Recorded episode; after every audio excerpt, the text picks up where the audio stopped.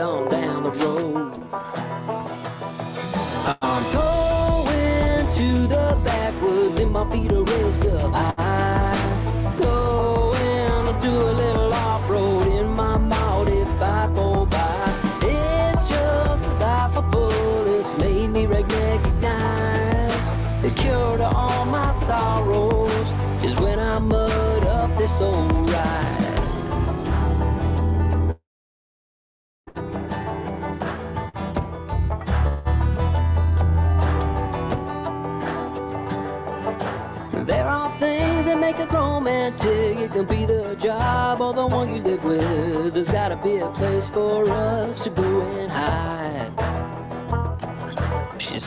Outside right there in my drive. Those B-log mates make it come alive. Everybody's got a vice, and this one's mine.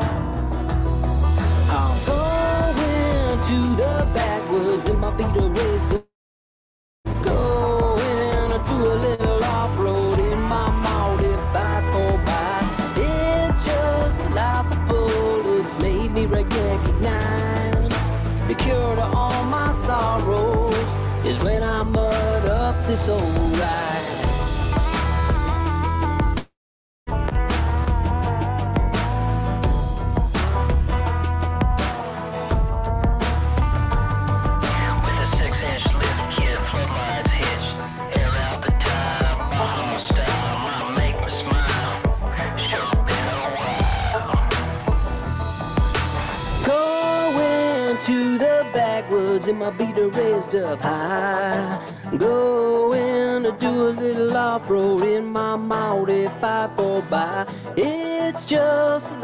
of poets made me recognize.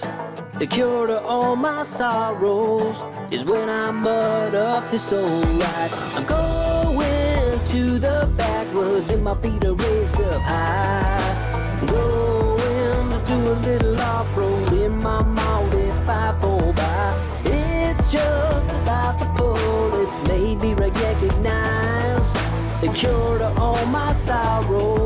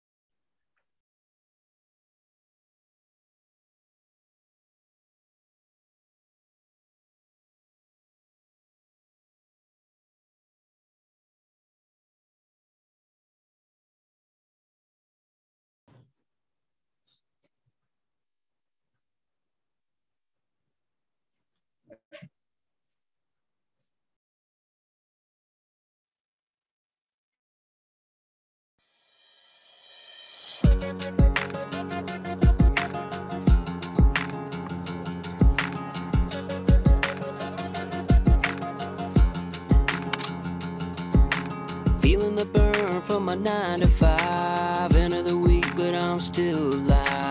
Gone too slow. That ticking the talk can't take these eyes off of that old box. Well, it's almost time for the moon to shine and forget that work that put it all behind.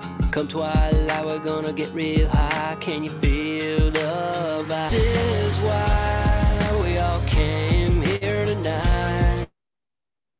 You can feel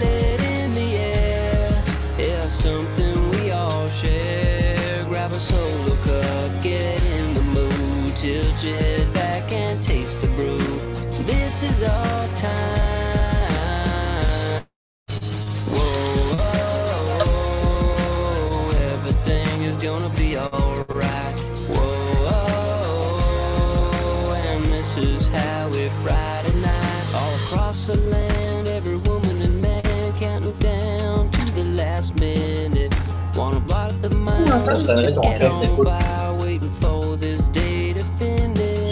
Will is almost time for the moon to shine and forget that work they put it all behind. Come twilight, we're gonna get real high. Can you feel the vibe?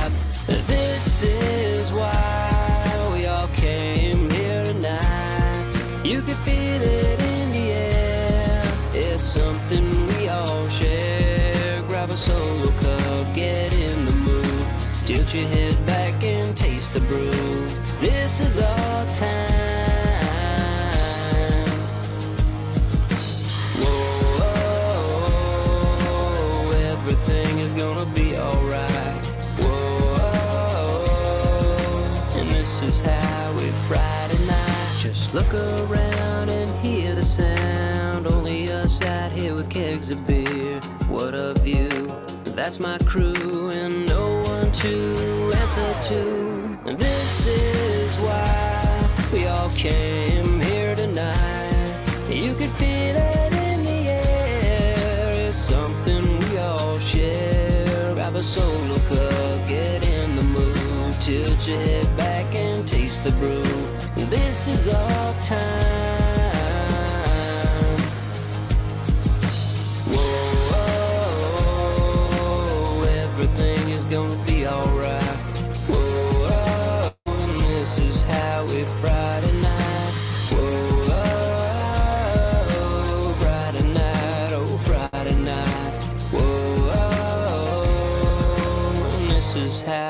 Friday night.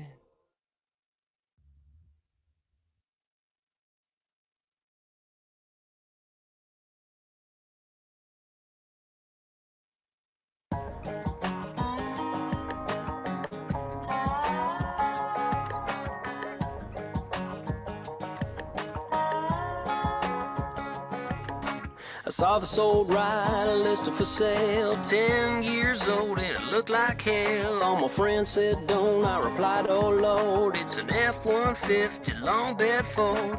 It stores my tools, can haul a load, but it drinks up gas, and now I'm broke. Well, I jacked it up, put on lifted off-road tires with B-locks on. Dude, it's got a little attitude, ain't it grand? It does the mud well as the sand. It defines. It's more than practical, it's a statement. If you ever think of selling, good luck. American made, and it's my truck.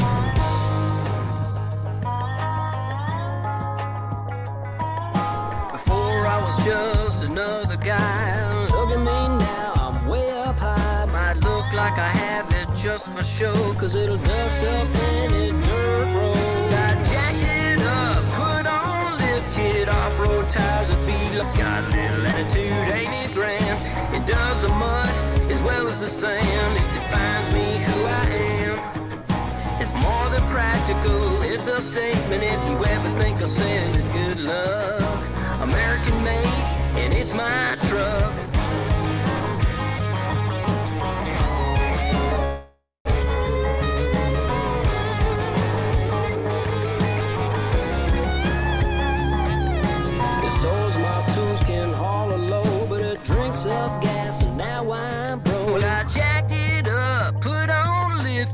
Off-road tires with B-locks on. Dude, it's got a little attitude, ain't it grand? It does the mud as well as the sand. It defines me who I am.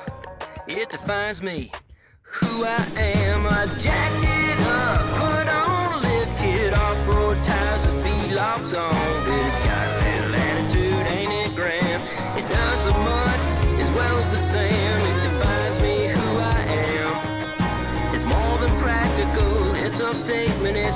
think I'll sell it. Good luck.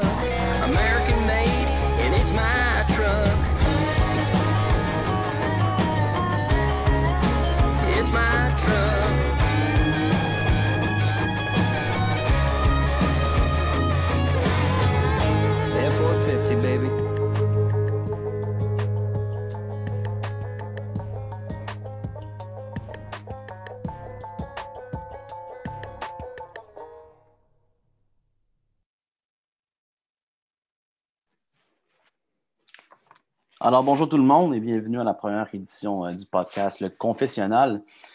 Euh, un podcast présenté par les élites Beauce-Appalaches et animé par le directeur des opérations et entraîneur-chef du Piwi 3A, M. Simon Larouche.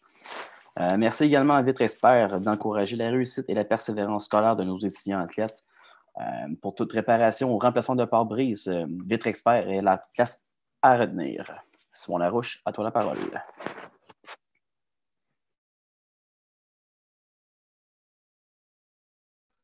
Oui, merci beaucoup, Mathieu. Euh, bienvenue à tout le monde. Euh, puis merci aux boys d'être là. Euh, puis, dans le fond, pour partir le, podcast, on va, expliquer un petit peu le, but un peu de pourquoi on a décidé de faire un podcast. Dans le fond, nous, on a, on a eu la chance au début du mois de janvier de recevoir des invités, des conférenciers qui étaient et euh, on a des joueurs qui ont un super beau parcours aussi, qui sont actuellement soit euh, au niveau universitaire, euh, au niveau junior majeur. Puis on a décidé là, de, de faire en sorte que nos joueurs puissent en profiter, mais pas juste nos joueurs, c'est-à-dire en publiant le podcast là, sur diverses plateformes, on va pouvoir en faire profiter aussi là, à, les, euh, tous les joueurs de hockey, tous les entraîneurs, tous les parents euh, ou les, juste les, les maniaques de hockey qui vont vouloir, euh, qui vont vouloir entendre justement ce que nos invités ont à dire. Ils vont avoir des super outils, des super expériences, des belles anecdotes, des belles leçons aussi à tirer de ces podcasts-là. Donc, c'est un podcast qui va avoir lieu aux deux semaines, les jeudis soirs. Puis on fait la première édition ce soir. La prochaine va avoir lieu le 4 mars prochain. Avec, des- avec un invité différent, dans le fond, avec des invités, invités différents. Pour ce qui est des segments qu'on va avoir au cours du podcast, il va toujours avoir trois segments. Donc, il va avoir le segment euh, ancien. Donc, ça, on va toujours rece- recevoir un ancien qui vient nous parler là, euh, de, son, de son parcours maintenant, où il est rendu, de comment son parcours euh, dans les élites a, cheminé au travers du hockey, puis comme personne. On va avoir le segment aussi que j'ai surnommé la, la dureté du mental, un petit clin d'œil à- au film Les Boys pour ceux qui, euh, l'ont déjà écouté. Euh, ça va être avec Marc-Antoine Roussel. Marc-Antoine est un, préparateur mental qui travaille avec des athlètes de différents sports, mais beaucoup d'athlètes en hockey. Euh, donc, il travaille en individuel. Puis il va venir nous parler de certains sujets parce qu'on sait qu'on a souvent l'occasion de faire de la préparation au niveau sur glace, puis hors glace avec des entraîneurs, des entraîneurs, des kinésiologues, des choses comme ça. Mais au niveau mental, on avait l'impression peut-être qu'on manquait d'outils un peu. Fait que Marc-Antoine va tout nous parler d'un sujet, puis il va être là pour répondre à vos questions aussi. Puis le dernier segment, euh, ben, on va avoir un invité euh, euh, du monde du hockey. Donc, à, chaque podcast, cette semaine, on a la chance de recevoir l'entraîneur-chef d'équipe Canada Junior lors des derniers championnats. Qui va être avec nous autres vers 19h15 pour discuter certainement 45-50 minutes avec les boys puis répondre à vos questions. Donc, ça va être super intéressant. Euh, ben justement, euh, maintenant que le podcast est, présenté, on pourrait passer tout de suite. euh, Ah oui, je voulais dire aussi avant de passer au premier invité que vers la fin là, du podcast, en fait, après l'entrevue avec, avec André, Mathieu, on va faire tirer les. mais en fait, tu peux expliquer, Mathieu, ça va être quoi le tirage à la fin du, à la fin du podcast? En gros, le tirage, ça va être euh, ce qu'on a déjà publié sur notre page Facebook en ce qui concerne la persévérance scolaire, euh, mais aussi le, le- rendement académique, puis euh, le niveau d'effort. on sait très bien qu'avec la, pandémie, c'est pas toujours facile. Vitre Expert ont été très généreux et pour nous fournir deux bâtons, les Nexus ADV, les tout nouveaux. Et pour tout ce qui est concernant la meilleure amélioration, on a aussi un, onglet avec nos quatre équipes en sport-études. puis ça, c'est fourni par Hockeyzone. Chacun des récipiendaires va recevoir un 25 de Hockeyzone. Donc, à la fin du podcast, on va pouvoir faire tirer le tout. Bon, ben, parfait. Merci, euh, merci Mathieu. Le son est bon, tout est correct, Mathieu? Jusqu'à maintenant? Oui, tout est parfait. Euh, juste ceux qui n'ont pas euh, mis leur micro sur mute, s'il vous plaît, le faire. Assurez-vous que ce soit fait. Merci. Parfait. S'il y a quoi que ce soit, Mathieu, gêne-toi pas. On va passer au, prochain, au premier invité. Euh, donc, la chronique ancien en partant. Euh, je suis vraiment content de recevoir. C'est un gars qui a, seulement passé une année chez nous aux élites, mais une super belle année euh, et puis une belle progression qui lui a permis ensuite d'atteindre les niveaux midget 3 maintenant avec tics de Victoriaville. on, on, reçoit, on reçoit Nicolas Degg. Comment ça va, Nick? Ça va bien, toi? Yes, ça va. Je suis content de te revoir. Je suis content que je ne t'avais pas quand c'était pas jasé. Ouais, ça fait un bout. Merci d'être là. Écoute, euh, content de savoir que vous êtes plus confiné dans votre, euh, dans votre chambre d'hôtel après Ça commence à être long, je vais te le dire. À Jonquière, il n'y a pas grand-chose à voir non plus par la fenêtre, je te dirais. Oui, c'est ça, c'est ça. Ben, écoute, Nick, euh, première des choses, parle-nous un petit peu de ton parcours avant les, avant les élites, là, où tu as joué, à partir de quel moment tu as commencé à jouer au hockey, puis ce qui t'a incité à, venir faire partie des élites Beau-Sapalache, jusqu'à ton, dans le fond, jusqu'à ton parcours à nous autres? Parfait. Fait que dans le fond, moi, j'ai commencé à 4 ans à MAG, j'ai joué un an plus jeune. J'ai fait 3 ans à MAG. Pour ça, je suis allé novice. J'ai joué deux années novice A. Pour ça, je suis tombé à Tombe. Fait que là, j'ai fait à Tombe 2C, à Tombe 2C, deux ans. Là, c'est là que je me. Puis oui, là, je voulais aller faire Puis 3. J'étais jeune. Tout le monde rêvait de jouer Puis 3. Fait que là, j'y vais. Puis là, je me fais couper. Puis euh, on m'a dit qu'à cause de mon. J'étais un trop petit gabarit. Fait que là, euh, année-là, ça a quand même bien été. On a joué, on n'a pas été au tournoi Pee on est allé au tournoi de BSR. L'année d'après, moi, j'ai décidé de rester encore dans le Pee 2C parce que moi, j'étais un petit gars de tête forte. Fait que j'ai joué avec euh, les Ors de Québec. On est allé au tournoi Pee Ça a vraiment bien été. On a perdu encore de finale contre San Diego.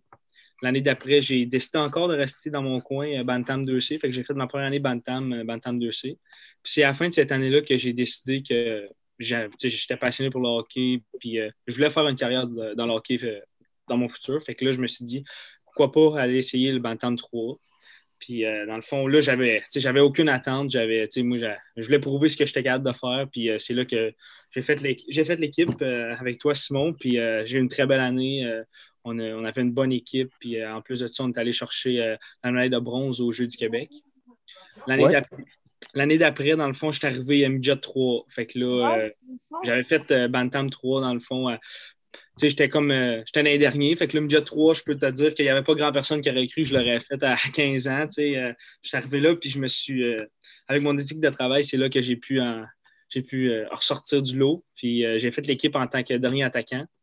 Puis là, avec les blessés, puis tout ça, avec les blessés au début de l'année qu'il y a eu, j'ai pu, j'ai pu intégrer quand même facilement la formation. Puis là, ben, c'est là que j'y allais une étape à la fois, puis je prouvais ce que je suis capable de faire. Puis à la fin de l'année, ça allait vraiment bien. Fait que à la fin de cette année-là, dans le fond, j'ai commencé à rencontrer les équipes juniors, euh, étant donné que là, c'était le repêchage qui arrivait. je m'en, m'en avais pas trop fait pendant l'année. Je me faisais pas vraiment d'idées. Comme je t'ai dit, j'étais arrivé euh, dans l'équipe puis je n'étais pas censé la faire. Fait que là, on arrive au. Je rencontre 17 équipes sur 18. J'étais classé 6 euh, à 8 sur, la liste d'assesseurs. Ceux qui suivent ça, il y font une liste de 14 rondes, puis après ça, il y a, y a les 12 rondes, dans le fond, puis après ça, il y a à considérer. Fait que moi, j'étais classé C7 par la 17 équipes sur 18. Fait que j'étais quand même content. Puis, j'allais, j'allais à Shawinigan. Fait que là, j'étais allé à Shawinigan. Tout a bien passé. Finalement, je suis sorti en sixième ronde euh, à l'Océanique de Rimouski. Je savais que c'était en plus, euh, fait que là, j'allais à mon camp en août. Je savais que ce club-là avait vraiment un bon club pacté. Euh, c'était la, deuxième année à, la Franière. il était, je te dis qu'il était, il était quand même bon. Il y avait Charles-Édouard d'Asto à défense. Puis avait un bon petit club. Fait que là, je savais que je ne me faisais pas d'attente à, faire l'équipe. Fait que je savais que j'allais redescendre Jet 3. Puis je savais que Jet 3 allait avoir un bon club. On avait des gars comme euh, Josh, Joshua Roy qui s'en venait, Olivier Nadeau, euh, Olivier Boutin, défenseur de Lévis. Fait que je sais qu'on allait avoir un bon club. En plus de ça, il y a William Veillette qui est revenu de Shawinigan. Fait que euh, je suis allé là, je suis allé euh, ma deuxième année midget, euh, j'ai été nommé capitaine, puis on a eu euh, notre année historique, euh, 41 victoires, une défaite. Par contre, en série, euh, ça a moins bien été, comme on dit. Ça, on n'en parlera pas trop, là, mais. Ben, écoute, Nick, avant qu'on continue vers euh, ton, ton, euh, ta rentrée dans le junior majeur, je veux qu'on revienne sur certaines affaires. Là. Tu sais, euh, quand, tu- quand tu t'es fait couper là, à ta première année, puis oui, ça, ça, Ouais. ça te, te Ouais, faire ça, que ça, ça, pour vrai, ça a été, ça a été tough. C'est surtout le fait qu'on m'avait dit que j'étais trop petit. Tu sais, euh, je veux dire, c'est quelque chose que tu ne contrôles pas dans, dans la vie de tous les jours. Puis, euh, tu sais, euh, dans le pire des cas, donne une autre excuse. Je sais que le hockey a vraiment changé. Euh, je sais que dans le temps, c'était faut que tu sois gros, il fallait que tu sois. Comme, ça n'a pas changé. En tout cas, en ce moment, ça change. Puis là, la- les petits joueurs commencent à rentrer. On le voit même dans la Ligue nationale. là. Ouais. Fait que, ça m'a vraiment ça m'a frappé. Puis, tu sais, ça. Pour un gars comme moi, tu sais, puis oui, 3, tu rentrais dans le bureau et tu étais tout seul. Tu sais, ça- tu commences à plus, plus avoir besoin de, ben, plus avoir besoin de tes parents. Tes parents sont moins, sont moins importants dans le hockey. Puis là, tu sais, de faire dire ça, ça, ça frappe. Puis je m'en attendais pas, surtout que j'étais jeune. Mais je m'en ai, tu sais, je veux dire, quand je te retourné dans le 2C, je te, je te dirais que c'est pour, pour l'amour du hockey que je suis retourné là. Tu sais, j'étais vraiment passionné, puis jamais joué au hockey. Puis j'étais allé là, puis j'avais pas de. Tu sais, j'avais pas d'expectation, rien. J'étais allé là pour juste avoir du fun. Puis mes deux années que j'ai passées à Tedford, pour vrai, j'ai eu du fun. Puis c'est là qui m'a dit que je voulais vraiment faire une carrière dans le hockey plus tard. Puis, euh, quelque part, ce serait un, un conseil que tu donnerais aussi, j'imagine, à nos joueurs qui sont. Qui sont... Parce que moi, euh, moi j'ai eu le plaisir de te coacher pendant un an, puis euh, Nick, qu'on surnommait Mr. Clutch, là, un peu dans, dans l'année qu'on l'a eu, parce qu'à peu près tous les gros goals qu'on a eu dans cette année-là, c'était Nick qui trouvait une manière de les scorer tout le temps. Ouais, exact. Euh, avec beaucoup d'énergie, beaucoup d'enthousiasme, Nick tout le temps, ça glace. Puis, tu sais, je pense que, en tout cas, ceux qui t'ont côtoyé sur une patinoire savent que tu veux amener ça, ce feeling-là d'avoir. Tout le monde, faut qu'il y ait du fun sur la glace si on veut avancer. Puis, je pense que toi, tu essaies de l'amener à ta façon. Puis, je suis sûr que si je parlais à Carl Mallette, ton entraîneur à Victo, tu dois être encore comme ça, je suis convaincu. Ouais, exact. C'est ma marque de commerce, comme on dit. C'est ça. Puis écoute, euh, justement, tu arrives à. Là, tu as, joué avec nous, tu as eu une super belle année. Moi, je me rappelle, c'était ta première, euh, ta première année chez les élites. Puis euh, à un moment donné, c'était la première année que tu faisais les, les entraînements hors glace, le voyagement, tout ça. Puis à un moment donné, tu viens me voir. On avait fait le tournoi de Moncton, tu viens me voir fin novembre. Tu te dis, là, bon, je me couche à 7 h le soir, je me réveille à 7 h le matin, je suis encore brûlé. Qu'est-ce qui se passe? Fait que, tu sais, la charge de travail, ça t'avait pris un temps avant d'être capable de la gérer. Puis après les fêtes, ben, ça avait fait ça comme ça, puis ça a continué au Camp Midget 3. C'était, c'est quoi le mindset que tu avais quand tu t'es présenté au Camp Midget 3? Tu sais, toi, tu as toujours été un gars que ton pain puis ton beurre, c'était, tu sais, euh, première rencontre que j'ai faite avec toi encore là, quand je te coachais, je te connaissais pas beaucoup, puis tu m'avais dit, ah, moi, euh, moi, je suis bon, moi, je suis bon défensivement. Tu, sais, tu, tu te décrivais rarement comme par rapport à ce que tu faisais offensivement. Fait que ton mindset, peut-être par rapport à ça aussi quand tu es arrivé au Midget 3? Ouais, dans le fond, mon mindset, c'était d'exploiter mes forces. Tu sais, j'avais, comme je t'avais dit, j'avais pas grand-chose. Tu sais, j'avais rien à perdre. Euh, j'étais allé là, puis je voulais, je voulais faire l'équipe, puis personne n'aurait cru. Fait que là, moi, je suis arrivé là, je me suis dit, c'est quoi, c'est quoi mes forces? Il faut que je les exploite, parce que c'est là, il faut que je monte. Fait que moi, mes forces, c'était mon stick on puck, puis mon jeu défensif. Après ça, là, c'est là que, offensif, là, c'est là, il faut que j'en, j'en amène plus. Fait que là, je suis arrivé là, puis j'étais bon défensivement, j'étais, là, je m'en venais un two, un two, euh, two-way forward, comme on dit. Fait que là, Mhm. c'est, c'est là que j'ai commencé à exploiter. Puis, pour vrai, ça a été mon éthique de travail qui en a ressorti le plus. Tu sais, je veux dire, un joueur qui travaille tout le temps, ça un joueur talentueux, peu importe. Peu importe dans le niveau de hockey, ça, ça- on, le voit, on le remarque. Fait que c'est ça qui m'a fait remarquer à la base. Puis là, ben, j'ai monté les échelons, rendu midget 3, puis pour vrai, ça, ça m'a. Tu as vraiment commencé ça à 4, là. Ouais, j'ai commencé, t'as ça à commencé ça à 4. là. j'ai commencé ça à 4, pas de piqué, pas de powerplay, puis euh, j'ai fini avec euh, du piqué, euh, puis sa deuxième euh, unit de powerplay. Fait que j'étais quand même content parce que c'est du ice time que c'est du ice time, c'est du bagage que tu prends pour l'année d'après. Fait que pour vrai, Ouais, puis t'as pas bougonné, puis tu t'es pas assis sur, sur, sur ton steak en attendant que l'opportunité arrive. Là, te connaissant, tu dois avoir le gros smile dans les pratiques. Euh, Ouais, tout le monde a du fun, puis Nick Degg Ben, est c'est au la même affaire junior, tu sais, je veux dire, euh, tu, peux pas, tu contrôles ce que tu peux contrôler. Sais, ça, je me l'ai fait souvent dire, tu euh, ça sert à rien de bouder parce que tu n'auras pas la décision finale plus, puis ça sert, si tu boudes, tu vas juste moins jouer s'il y a de quoi. Fait que ça sert à rien de bouder, tu vas juste être heureux, content pour le coéquipier, puis team en passe avant tout le monde. Puis justement, j'aime ça ce que tu dis. À, à ta deuxième année, tu as été capitaine des, des Chevaliers euh, dans, dans la- l'année, bon, on va dire la saison historique. On parlera pas de saison, ce arrivé exact. après. Mais parle-moi de comment toi, tu exerçais ton leadership. C'est comment que toi, tu, euh, avais une influence positive sur les autres? Comment que toi, tu exerçais ça? Puis c'est quoi que tu as trouvé le plus, euh, plus le fun euh, d'avoir ce rôle-là? Mais dans le fond, premièrement, moi, je, comme je l'ai dit depuis le début, je travaille. Fait que moi, mon, mon leadership, je le démontrais en, par exemple, euh, exemple à suivre, comme on dit. Puis, mm-hmm. euh, dans le fond, le groupe de gars qu'on avait, un groupe tellement mature, puis on avait beaucoup de profondeur, fait que c'était facile. Tu sais, j'ai pas eu besoin vraiment à, à prendre des gars puis les amener sous mon aile. Tu sais, oui, je leur ai montré c'était quoi la ligne 3 parce que moi aussi, quand je suis rentré dans la ligue, il y a des gens, il y en a qui l'ont fait. Tu sais. Je veux dire, c'est mhm. pas, c'est un autre niveau, là, c'est une bonne coche. Fait que j'aurais lead the way. Puis euh, ils ont vraiment embarqué très vite. Puis leur succès a, paru, euh, paru sur la glace autant sur l'équipe que le plan individuel. Puis, tu sais, là, après ça, toi, tu es arrivé au niveau junior avec les, avec les Tigres de Victo. Tu sais, c'est un, une bonne coche, là, je veux dire. Tu arrives là, puis il y a des joueurs de 20 ans, il y a des joueurs de 19 ans, il y a des joueurs qui ont 3 ans, 4 ans d'expérience dans la ligue. Y a-tu y a quelque chose qui t'a sauté au visage, mais surtout, y a-tu des, vétérans, des coachs qui t'ont aidé à, te familiariser à tout ça? Puis comment tu as fait, toi, pour y arriver rapidement, pour être capable d'être compétitif dans cette ligue-là? Parce qu'il y a une coche. Exact. pour vrai, il y a une méchante coche, plus que ce que je pensais. Euh, c'est sûr que je suis arrivé l'année d'avant, on faisait rien que gagner. Puis là, j'arrive à Victo qu'on a un average club. On n'a pas un club qui va y aller pour la coupe. Fait que, avant Noël, on était, on était 17e, ce qui n'était vraiment pas ce qu'on était censé être. On a fait. Mhm. Euh, on n'a pas fait de gros trains majeurs. Puis finalement, on, on s'en venait quand même pas si pire à, la fin de l'année. Mais les coachs, pour vrai, euh, les deux, les deux, les deux autant Carl Mallet que Louis c'est deux coachs totalement différents. Il y en a un que c'est comme Louis, là, il, est, peut-être dur sur nous, mais au final, pour c'était pour le bien. Euh, c'était pour le bien, puis ça, il montrait l'éthique de travail, ça paraît. Puis, tu sais, je, fais de la meilleure des chances avec euh, Gatineau parce que là, il est rendu DG puis coach en, chef.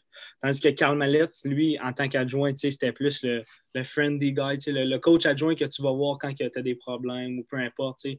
Fait que c'était lui. Puis là, lui, en étant, il, a, eu un bon parcours euh, junior majeur, tu sais, on pense qu'il a gagné la Coupe du Président. Après ça, il a fait une belle carrière en Europe. C'est un, coach qui en a vécu aussi des affaires qui a été drafté dans la Ligue nationale. Il était capable de nous montrer euh, le chemin. Puis encore cette année, on a euh, Maxime Dirceau qui coachait à Jonquière l'année passée.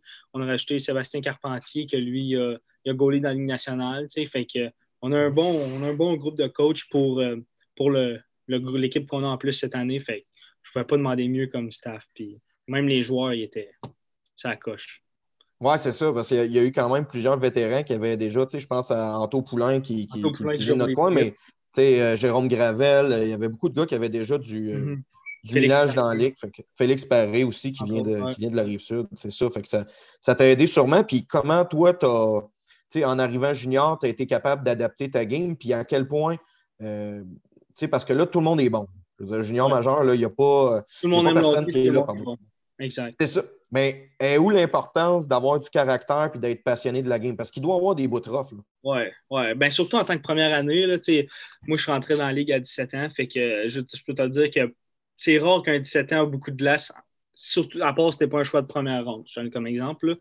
Euh, à 17 ans, moi, en tout cas, mon côté, je jouais sa quatrième ligne, aucun power play, aucun piqué. C'était par bout. Il me mettait, il m'enlevait. Fait que c'était plus. Euh, c'était dur de trouver euh, une constance. Puis c'est dur de jouer avec confiance quand ton coach il, il est on and off. Je veux dire. Mm-hmm.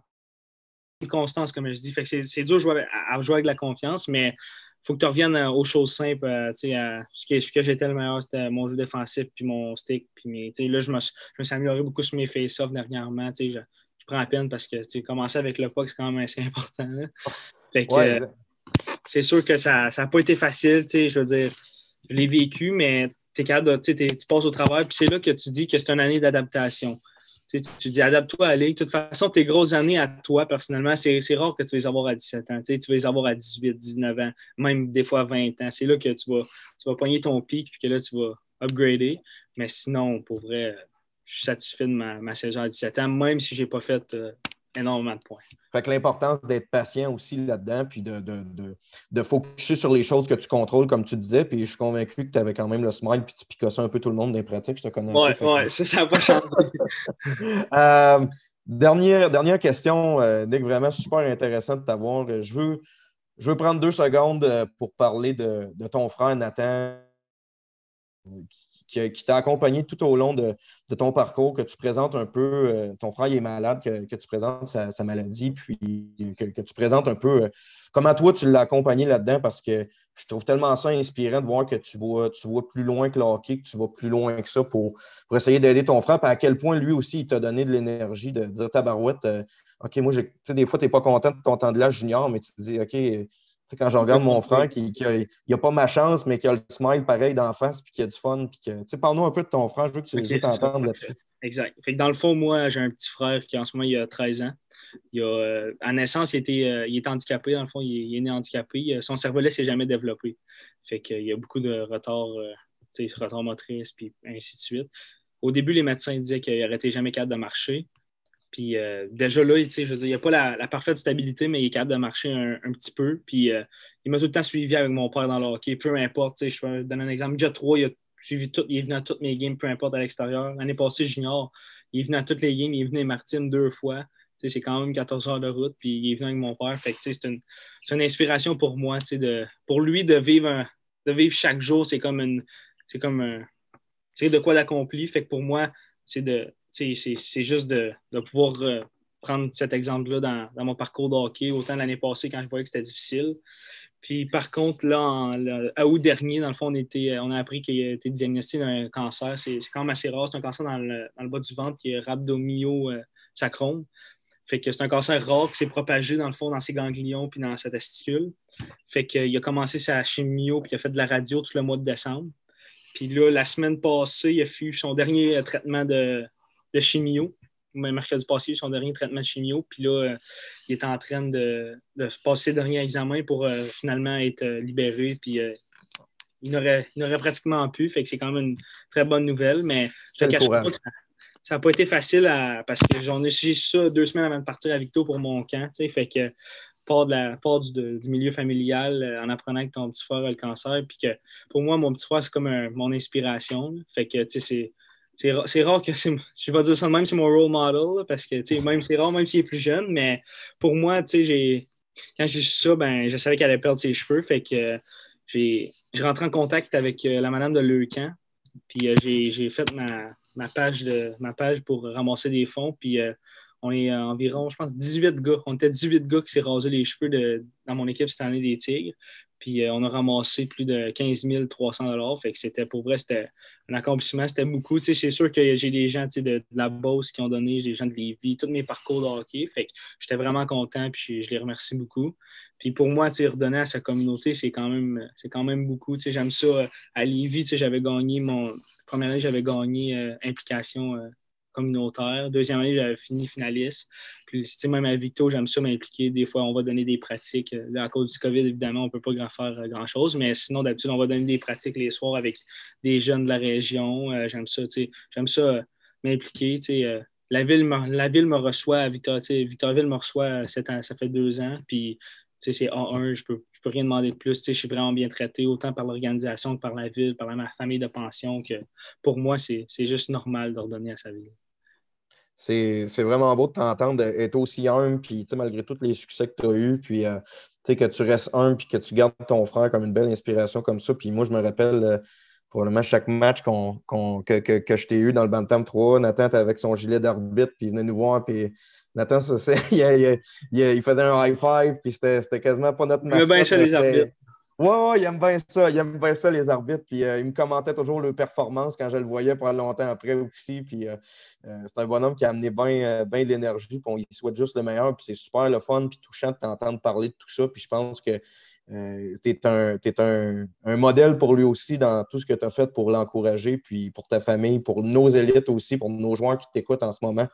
Euh, ça va au-delà du hockey, je pense, être un modèle. Ça va au-delà de ce que tu fais sur la glace. Toi, tu le laisses à la glace, mais en dehors de la glace, avec ce qui arrivait à ton frère, tu as eu l'occasion de le démontrer. Puis moi, je te lève mon chapeau au nom de toute l'organisation pour ce que tu as fait pour lui. Puis euh, on te souhaite le meilleur, évidemment, dans le, dans le reste de ta saison puis dans le reste de, ta carrière avec les Tigres. Mais merci beaucoup d'avoir pris le temps de nous parler. C'est tout le temps le fun de jaser. On ne se parle pas assez souvent. Non, c'est ça. merci beaucoup à vous autres. Puis euh, si je peux dire, lâchez pas les gars, je sais que c'est pas facile. Euh, oui, nous autres, on a la chance de jouer au hockey, mais il y a beaucoup de ligues. Puis euh, c'est là qu'il faut en profiter pour s'améliorer individuellement sur qu'est-ce qu'il faut travailler, peu importe que ce soit passion extérieure ou les entraînements à maison, tout est possible. Puis c'est- c'est là qu'on va voir dans le futur qui, qui, qui prend ça à cœur. Exact. Quand, il y a de l'adversité, c'est important de voir qui a de la passion et du caractère. Toi, tu l'as déjà fait quand tu t'es fait dire que tu étais trop petit. Exact, Mais exact. là, en ce moment, il y en a d'autres qui le vivent avec la situation du COVID. Encore une fois, Nick, merci beaucoup d'être un bel exemple. Puis euh, on est bien fiers de toi dans l'organisation, que tu nous représentes bien comme ça. Puis euh, bonne fin de saison pour au plaisir de se rejaser bientôt. Yes, merci beaucoup, Simon. Merci, salut Nick. Salut. Wow. Ouais, c'était vraiment le fun. Ça, va, Mathieu? Mathieu, écoute ça encore? Mathieu, ouais, là- j'étais encore là, j'étais encore là. C'était, honnêtement, c'était carré, Nico. là. On a, j'ai eu la chance de le côtoyer un peu, puis c'est une belle boule d'énergie là, qui est toujours, euh, toujours bien content. là. Ouais, écoute, je me rappelle des buts que Nick scorait avant qu'on aille à Marc-Antoine. Je le vois qui attend. Là. Euh, écoute, euh, Nick, euh, je me rappelle quand on marquait des gros buts, euh, il sautait sur le banc. Il donnait des... C'est un gars qui est tellement énergique, qui est tellement le fun. Puis en même temps, il y a un, il y a un parcours communautaire humain qui est tellement le fun autour du hockey à jaser aussi. Fait que c'était vraiment une belle, une belle façon de lancer notre segment ancien. Puis je remercie Nick encore d'être venu. Euh, Écoute, Mathieu, on va passer au prochain invité. Donc, Yes. un deuxième segment du, euh, du podcast qui va parler de la préparation mentale avec notre invité, Marc-Antoine Roussel. Comment ça va, Marc? Ça va bien, Simon, toi? Yes, ça va, ça va. Marc, moi, c'est un, c'est un chum depuis un petit bout. Euh, quand on a su qu'on avait l'idée de faire un podcast, j'ai dit Hey, Marc, il est bon, il a son podcast à lui. Euh, euh, tu sais, laisse ta marque. Vous pouvez écouter d'ailleurs sur Spotify. Je te fais un petit plug, mon Marc, en partant Merci, ça. c'est apprécié.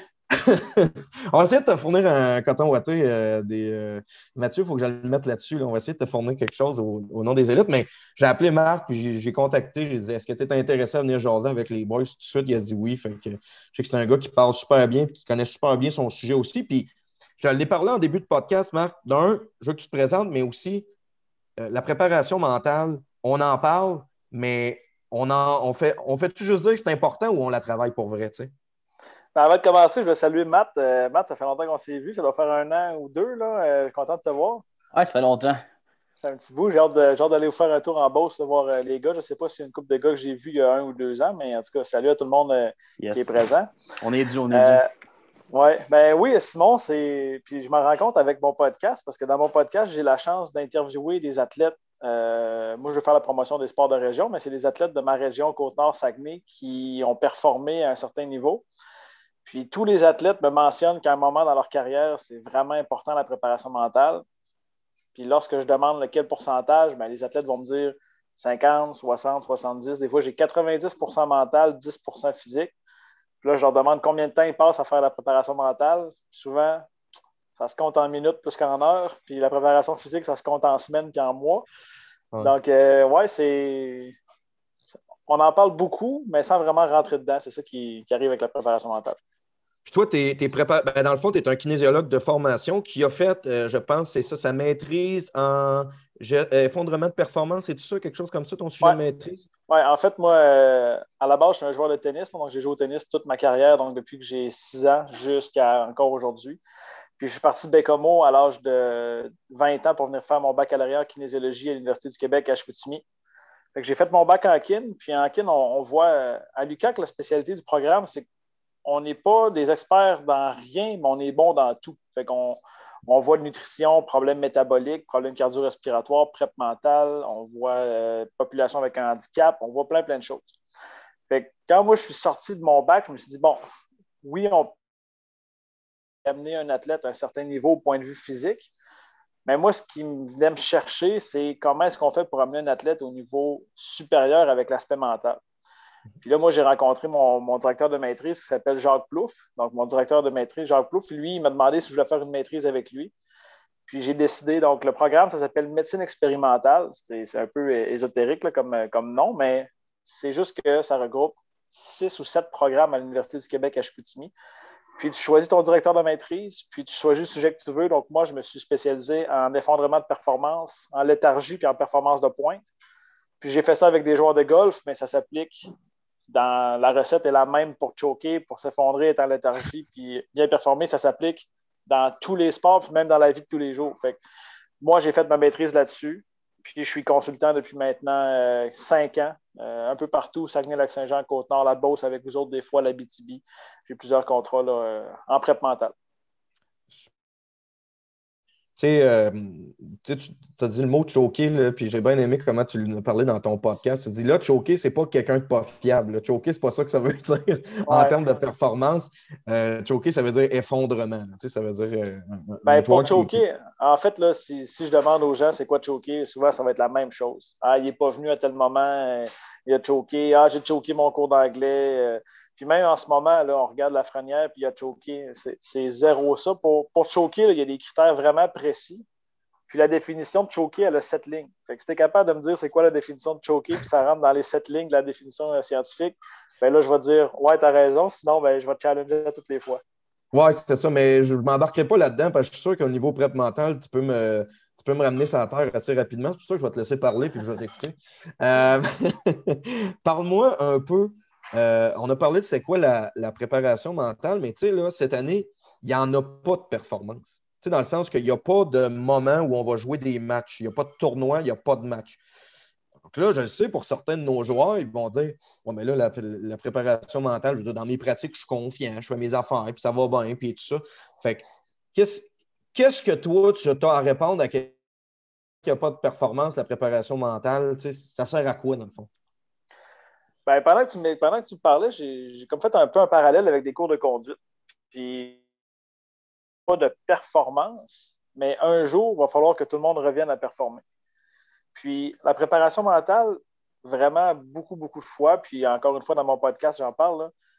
Dès qu'on parle de point de vue mental, les gens, c'est ouf, j'ai pas de problèmes mentaux, euh, j'ai pas de dépression, j'ai pas d'anxiété sévère, j'ai pas ci, j'ai pas ça. Puis, sais, moi, à chaque année, il y a la journée de belle cause pour la cause. Puis moi, cette journée-là, je suis comme ambivalent parce que oui, c'est important, mais en même temps, c'est un gros coup de pub. Puis les 364 autres jours de l'année, les gens, dès qu'on en parle, on se cache. Puis, dès que l'hashtag n'est plus là, on n'en parle plus. Ah, ben oui, effectivement. C'est...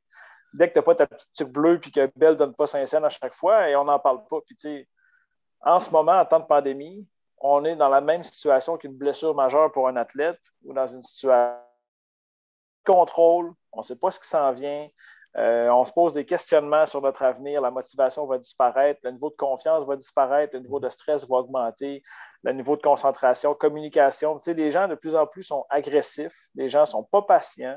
On regarde sur Facebook, on regarde au magasin, euh, les gens ont changé, puis c'est la simple et bonne raison que c'est pas que les gens sont moins en forme ou qu'ils sont moins bons dans le sport ou peu importe, c'est qu'au niveau mental, il y, a une, surcharge mentale qui, qui, la difficulté à gérer, puis il se passe la même chose au hockey. Là où tu dis qu'il n'y a pas de performance, on n'a pas besoin de travailler la prep mentale, tu sais, un médecin chirurgien qui va faire une chirurgie à cœur ouvert, ben, il va te la faire parce que c'est le dernier recours, puis c'est le temps maintenant que on fasse une mettons, tu fais une crise de cœur, il faut on te réanime maintenant.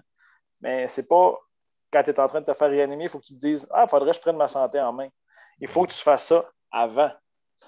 Mais je ne dis pas que si tu ne fais pas de préparation mentale, tu vas, tu vas mourir, là, mais les athlètes vont reprendre la, performance sportive. Puis là, tous les athlètes à qui je parle, moi, depuis trop, commencer à jouer, puis ça va être comme avant. Bien, je suis désolé, ça ne sera pas comme avant. Parce que physiquement, tu n'as pas la même charge d'entraînement. Technique, tactique, ça ne se perd pas tant que ça, mais synchronisme, les patrons moteurs, ça prend du temps. Puis quand les gens vont recommencer à jouer, ils vont avoir les mêmes attentes de performance que lorsqu'ils ont quitté le 16 mars 2020. Puis là, ça fait un an qu'on a arrêté. Il y a peut-être 50% des gens qui ont arrêté de faire de l'activité physique ou de faire de l'entraînement, 25% qui prennent ça au sérieux, 10-15% qui ont arrêté tranquillement, puis 5% qui ont gardé le même régime d'entraînement. Ça veut dire que quand les gens vont recommencer, puis là, je ne peux, pas quantifier, mais c'est comme si ton équipe Bantam 3 va recommencer, puis ils vont être équivalents de, je sais pas, mon Bantam Relève. c'est juste que tout le monde va comme, on ne sait pas ce qui va se passer. Puis ben, la préparation mentale, ça fait qu'on peut s'entraîner à la maison sans aller s'entraîner. C'est quand même fou. Pas besoin de m'habiller, pas besoin de faire de l'autobus, pas besoin d'aller à l'aréna, pas besoin de déranger personne. Je peux juste m'entraîner chez moi, cinq minutes par jour. Ça peut avoir un effet incroyable quand je vais recommencer à jouer dans un, deux, six, douze mois. Qu'est-ce que ces temps-ci, justement, qu'est-ce qu'un athlète qui veut performer dans dans trois mois, dans quatre mois, dans cinq, on ne le sait pas. Mais qu'est-ce qu'un athlète peut travailler en ce moment qui va faire en sorte qu'il va avoir un edge dans ses performances au retour? Ben, c'est sûr que d'avoir des objectifs, là, tu en as parlé un peu avec, euh, avec Nicolas tantôt, Euh, il a dit, les gars, vous ne jouez pas, on ne sait pas quand est-ce qu'on va recommencer. Je ne vous cacherai pas que la motivation en général, ça a été affecté pour plusieurs personnes. Puis, une de ces raisons-là, c'est que la génération avec laquelle toi, tu travailles, puis Mathieu, tu travailles, la génération euh, des milléniaux, puis je dirais peut-être jusqu'à mon âge, peut-être 25, c'est une, génération qui est bien documentée, qui ont accès à tout extrêmement rapidement. Tu veux une information? Google, c'est là. Google, euh, Alexa va parler, Siri va parler. Tu as tout rapidement. Tu veux aller manger? C'est rapide. Tu veux aller à t'entraîner? C'est rapide. Sauf que là, ce qu'on demande, puis en fait, ce n'est pas vous autres qui vous le demandent, c'est la situation, on demande de prendre du temps. Ce n'est pas quelque chose que votre génération, les jeunes, vous avez appris tant que ça à faire, prendre votre temps. Puis là, on regarde à court terme qu'est-ce qu'on peut faire. Puis là, on n'a pas de solution parce qu'à court terme, on ne sait pas ce qui va se passer. Donc là, la motivation à court terme est vraiment affectée. Ce qu'on veut, c'est des solutions à moyen et long terme. Donc, un joueur Bantam 3 théoriquement, à combien de temps pour aller junior majeur? Il doit encore au moins deux ans, hein, Simon? Au moins deux ans? Oui, on va dire trois pour être, Trois ans pour être conservateur. Ouais. Ben, tout, admettons là, que j'ai une blessure majeure, que je me, je sais pas, je me casse le fémur puis je suis arrêté un an. Je suis derrière tout le monde au niveau développement, puis je dois rattraper certaines choses, puis je vais arriver en retard. Parce que là, la beauté du confinement, c'est que tout le monde est arrêté en même temps. Donc, il n'y a pas un joueur à quelque part caché dans le fin fond de la Beauce qui a un aréna dans sa cour, puis qui fait des entraînements, puis qui joue des parties organisées. Donc, tout le monde en est sur le même pied d'égalité ce qui va faire en sorte que tu vas réussir, c'est premièrement, si physiquement, tu te tiens prêt. Mais pour te tenir prêt physiquement et mentalement, il faut des objectifs concrets. Qu'est-ce que tu veux à long terme? Qu'est-ce que tu veux à moyen terme? Et qu'est-ce que tu veux à court terme? C'est comme quand moi, j'ai lancé mon podcast. Si je me dis après trois semaines, je n'ai pas un million d'auditeurs, j'arrête, ben quand même bien que je fasse tous les efforts, des efforts sur la Terre, ça n'arrivera pas. Un podcast, on voit la réussite d'un podcast après un an ou deux ans. Donc, en commençant mon projet, je savais que ça allait être difficile, je savais que je n'allais pas avoir les résultats que je veux. Par contre, à long terme et à moyen terme, qu'est-ce que je veux? Je veux me faire connaître, je veux développer certaines choses, je veux faire rayonner des personnes dans mon entourage, je veux faire aider votre podcast, que vous participez au mien, que je participe au vôtre. Puis, donc, à long terme, je vise la long shot plutôt que juste demain matin. Donc là, l'attitude que les jeunes doivent avoir maintenant, c'est penser à long terme. Qu'est-ce que vous pouvez faire aujourd'hui qui peut être bénéfique à long terme? Donc, juste ça, ce questionnement-là, Simon, c'est un travail mental en soi, de prendre du temps. Puis là, pour euh, tes jeunes, puis les jeunes de Mathieu aussi, prenez du temps, pas de téléphone. First, ça va être un gros défi. Mettez votre téléphone sur off pendant 20 minutes et réfléchissez à quoi vous pouvez espérer, c'est quoi vos objectifs, c'est quoi vos rêves les plus fous, c'est quoi vos objectifs les plus fous à court, moyen, long terme? Puis juste de prendre le temps, puis une fois que c'est fait, ben, comment est-ce que je fais pour atteindre ces objectifs-là? Donc, moi, demain matin, je te dis, je veux jouer Ligue nationale de hockey. Bon, j'ai 30 ans, il est tard un peu, mais mettons, j'ai 18 ans. Qu'est-ce que je fais? Ben, je suis junior majeur, j'ai le choix. Je peux gamer à tous les soirs, puis me dire, ah, gamer, c'est comme jouer parce que je joue à NHL. Fait c'est un peu du hockey. Il y a un peu de système. un peu de système. Tu inventer une réalité. oui. Ou bien tu peux juste garder ta routine. Puis je sais que c'est pas facile parce que là, il y a plein de choses autour de nous. Nos chums, peut-être qui ne s'entraînent pas, peut-être qu'ils ont perdu la motivation aussi. Mais qu'est-ce que je peux faire? Bon, bien m'alimenter, première des choses. Me lever le matin, avoir une routine. Comme quand vous jouez au hockey. Quand vous jouez au hockey, les athlètes, vous avez une routine. Vos entraîneurs vous font venir à l'arena à telle heure. Vous avez un game plan, power play, piqué, le stretch, le warm-up, première, deuxième, troisième période. Tout est bien indiqué. Puis là, on vous enlève toute cette structure-là. C'est sûr que vous n'êtes pas bien. C'est sûr et certain. Vous avez été élevé à avoir une structure. Donc, qu'est-ce que moi je peux faire? Bon, avoir une certaine routine. Par la suite, comment je vais atteindre mes objectifs. Puis là, c'est drôle qu'on parle de ça parce que moi, j'ai un joueur avec qui je joue, je travaille à Alma, puis tu me connais aussi, là, Félix. Oui. Puis on, en parlait justement cette semaine. tu ne peux pas comparer ton entraînement et tes objectifs avec les autres parce que ce, ce que toi, tu veux, ce n'est pas ce que les autres veulent. Ils veulent jouer à un niveau supérieur. Tes autres chums, eux, ils ne veulent pas jouer à un niveau supérieur. Fait que tu ne peux pas te dire, moi, je vais faire le même entraînement que Simon, que lui, il veut juste arrêter de jouer après son année collégiale. Si toi, tu vas aller jouer, je ne sais pas moi, dans BCHL ou tu vas aller jouer dans NCAA, ben, il faut que tu fasses des efforts, puis tu ne peux pas te comparer à personne parce qu'il n'y a personne d'autre que ton objectif. Donc, établis clairement tes objectifs à court terme là, pour ceux qui, qui ont perdu leur motivation. C'est comme partir, marcher sans objectif. À un moment donné, tu vas te tanner, mais si tu as un objectif précis en tête, tu vas faire des efforts nécessaires pour aller là où tu veux aller. Puis, tu sais, là-dedans, y a-tu. euh, parce que, tu sais, quand on parle de fixation d'objectifs, on veut toujours que ce soit ambitieux puis que tu aies des rêves par rapport à ça. Mais, tu sais, un objectif là, qu'un de nos jeunes se, se fixe, là, il peut-tu être trop ambitieux que ça met un stress, tu sais, en Ah cours oui, de route? Tu sais, ce qu'on veut là, dans la vie, puis on va faire un parallèle avec NHL. Tu sais, moi, je, je joue à NHL une fois de temps en temps. Fait que j'ai le choix de mettre mon niveau d'NHL à super facile, compter 195 buts dans ma saison, faire 300 passes, avoir 82 victoires. À un certain moment donné, ça se peut que tu te tannes de jouer NHL parce que c'est trop facile. Par contre, si tu fais jouer, je ne sais pas, moi, si je demande à mon père de jouer NHL avec moi, puis je joue à All-Star, puis qu'il n'est pas capable de toucher à rien, puis que tout le long de la game, il se fait frapper, puis qu'il n'est pas capable de rien faire, ben, je te gage un petit 2 en papier que ça se peut qu'il arrête de jouer. Par Ouais. contre, ah, Colin, je vais jouer à pro. Puis là, à pro, là, je, suis un peu meilleur, je vais aller jouer all pro. Ah, là, je vais redescendre. Et les objectifs, c'est la même chose.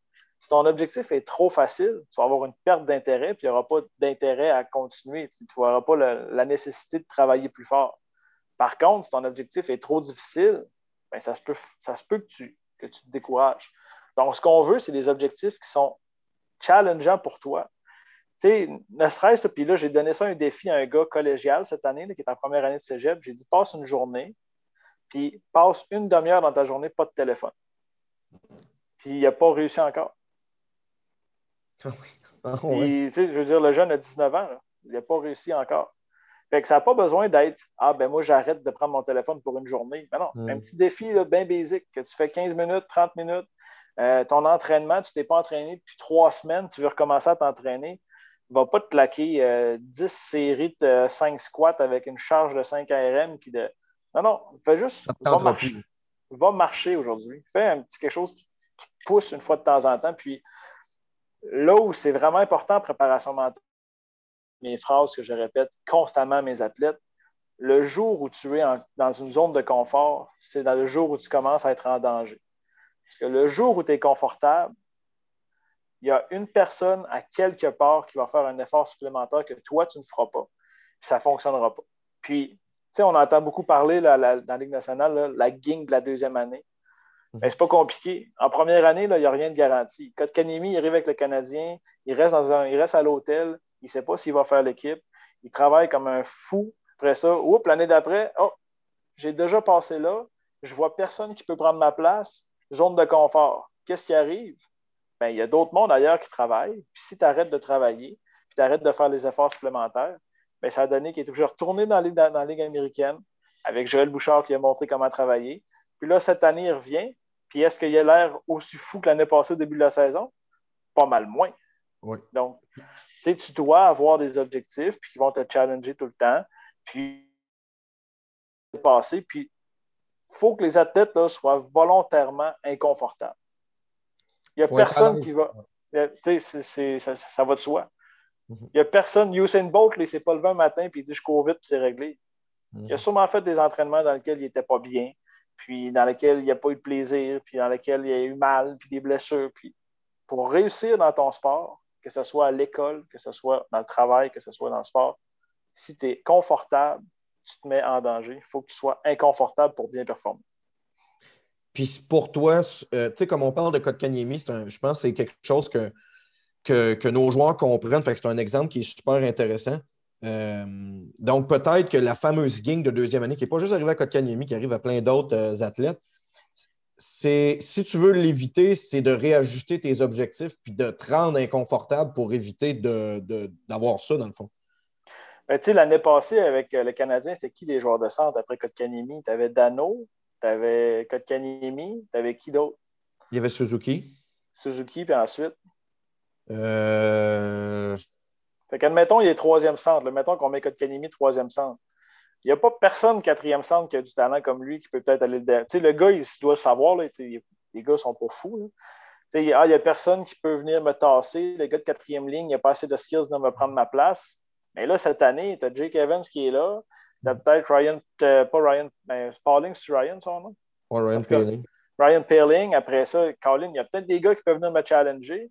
T'as des Mhm. gars sur le Taxi Squad. Fait que là, tu es toujours sur le qui-vive. Tu sais, Moi, je trouve pas ça mauvais, le Taxi Squad, là, parce que si tu fais pas ta job, il y a un gars qui est en arrière de toi et il attend juste ça. Tu sais, Michael Frolic, là, il va pas euh, rester là toute la saison à pas jouer. là. À un moment donné, il y a un gars qui va faire une petite gaffe et whoop, il va prendre sa place. Fait que si tu es sur le qui-vive, il y a toujours quelqu'un qui peut te dépasser. Je vais te prendre un exemple banal. Microsoft, là, ils ont-tu bien, bien des compétiteurs, Microsoft? Il y a Apple, mais à part ça, c'est assez beaucoup. tranquille. Fait que si tu regardes PowerPoint puis Word depuis 97, là, c'est à peu près le même modèle. hein. Il n'y a pas grand monde pour les challenger. Fait est-ce qu'ils se poussent vraiment à faire de quoi de nouveau? Mhm.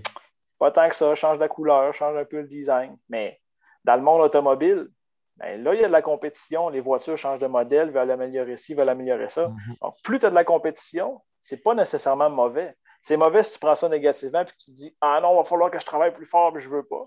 Mais si tu décides de prendre le taureau par les cornes et dire non, ben moi, je vais me servir de ça pour être meilleur, puis je vais travailler plus fort puis sortir de ma zone de confort, mais Colin, là, tu vas y aller. C'est ça la, la- réalité entre les joueurs qui travaillent et qui ont du succès et ceux qui n'ont pas de succès. Suzuki, il n'y a pas tant eu une gang de deuxième année. là. Non, non, parce qu'il euh, euh, il s'est probablement fixé des objectifs qui l'ont rendu inconfortable. Puis, tu sais, en finissant, parce qu'on va passer au, au dernier invité ensuite, c'est super intéressant. On va continuer un bout, mais euh, je sais que tu as d'autres choses aussi. Mais comment un joueur dans notre organisation en ce moment qui pratique peut arriver à se rendre inconfortable? Ben, en fait, d'aller à la patinoire là, puis de faire des choses.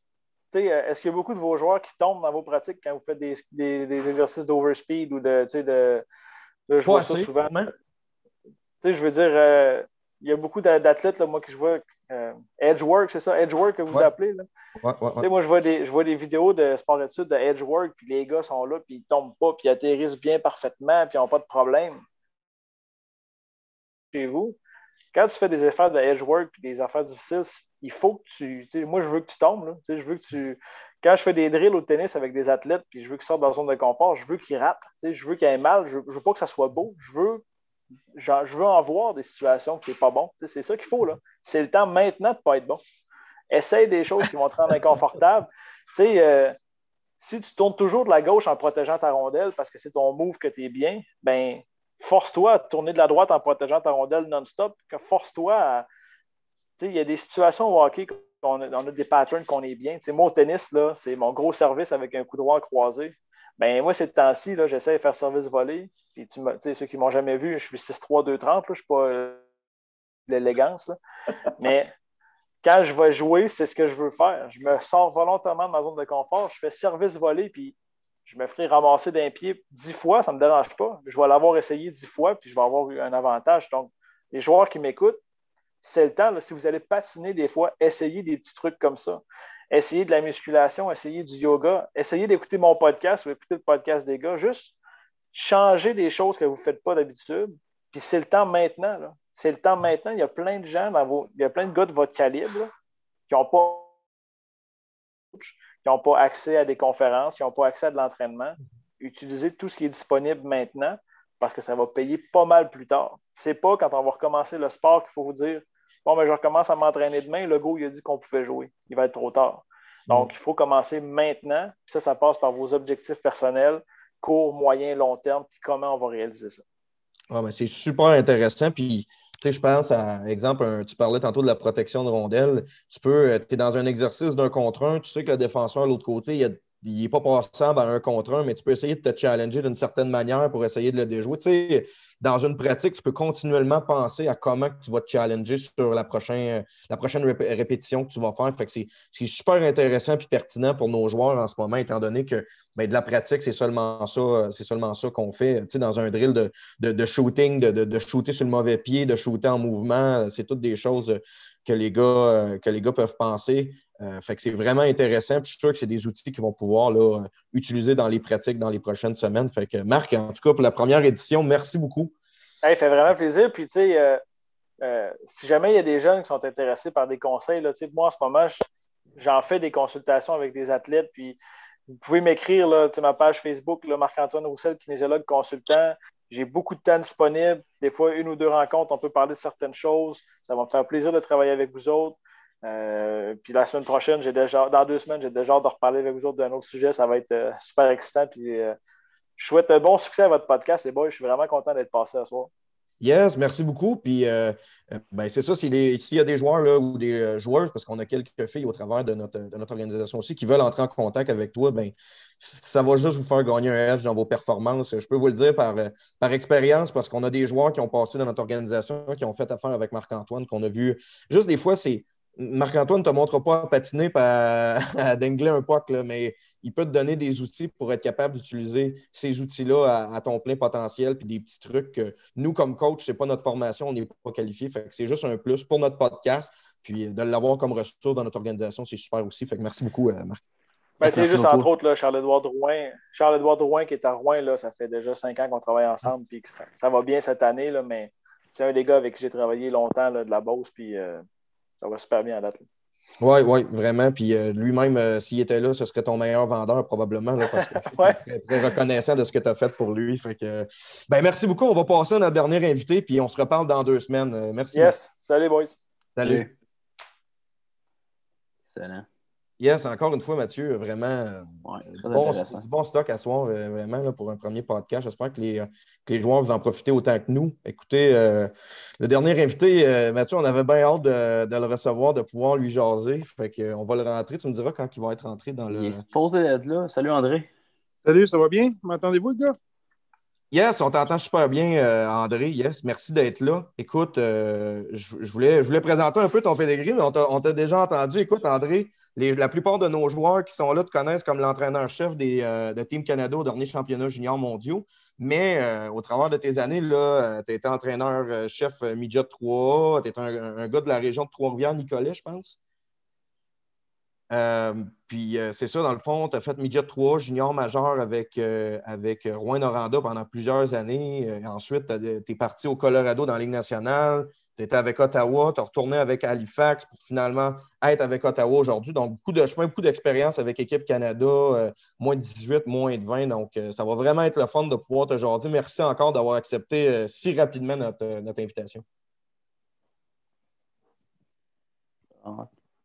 André, je pense que ton micro est fermé pour le moment. Je ne sais pas si tu peux le réactiver.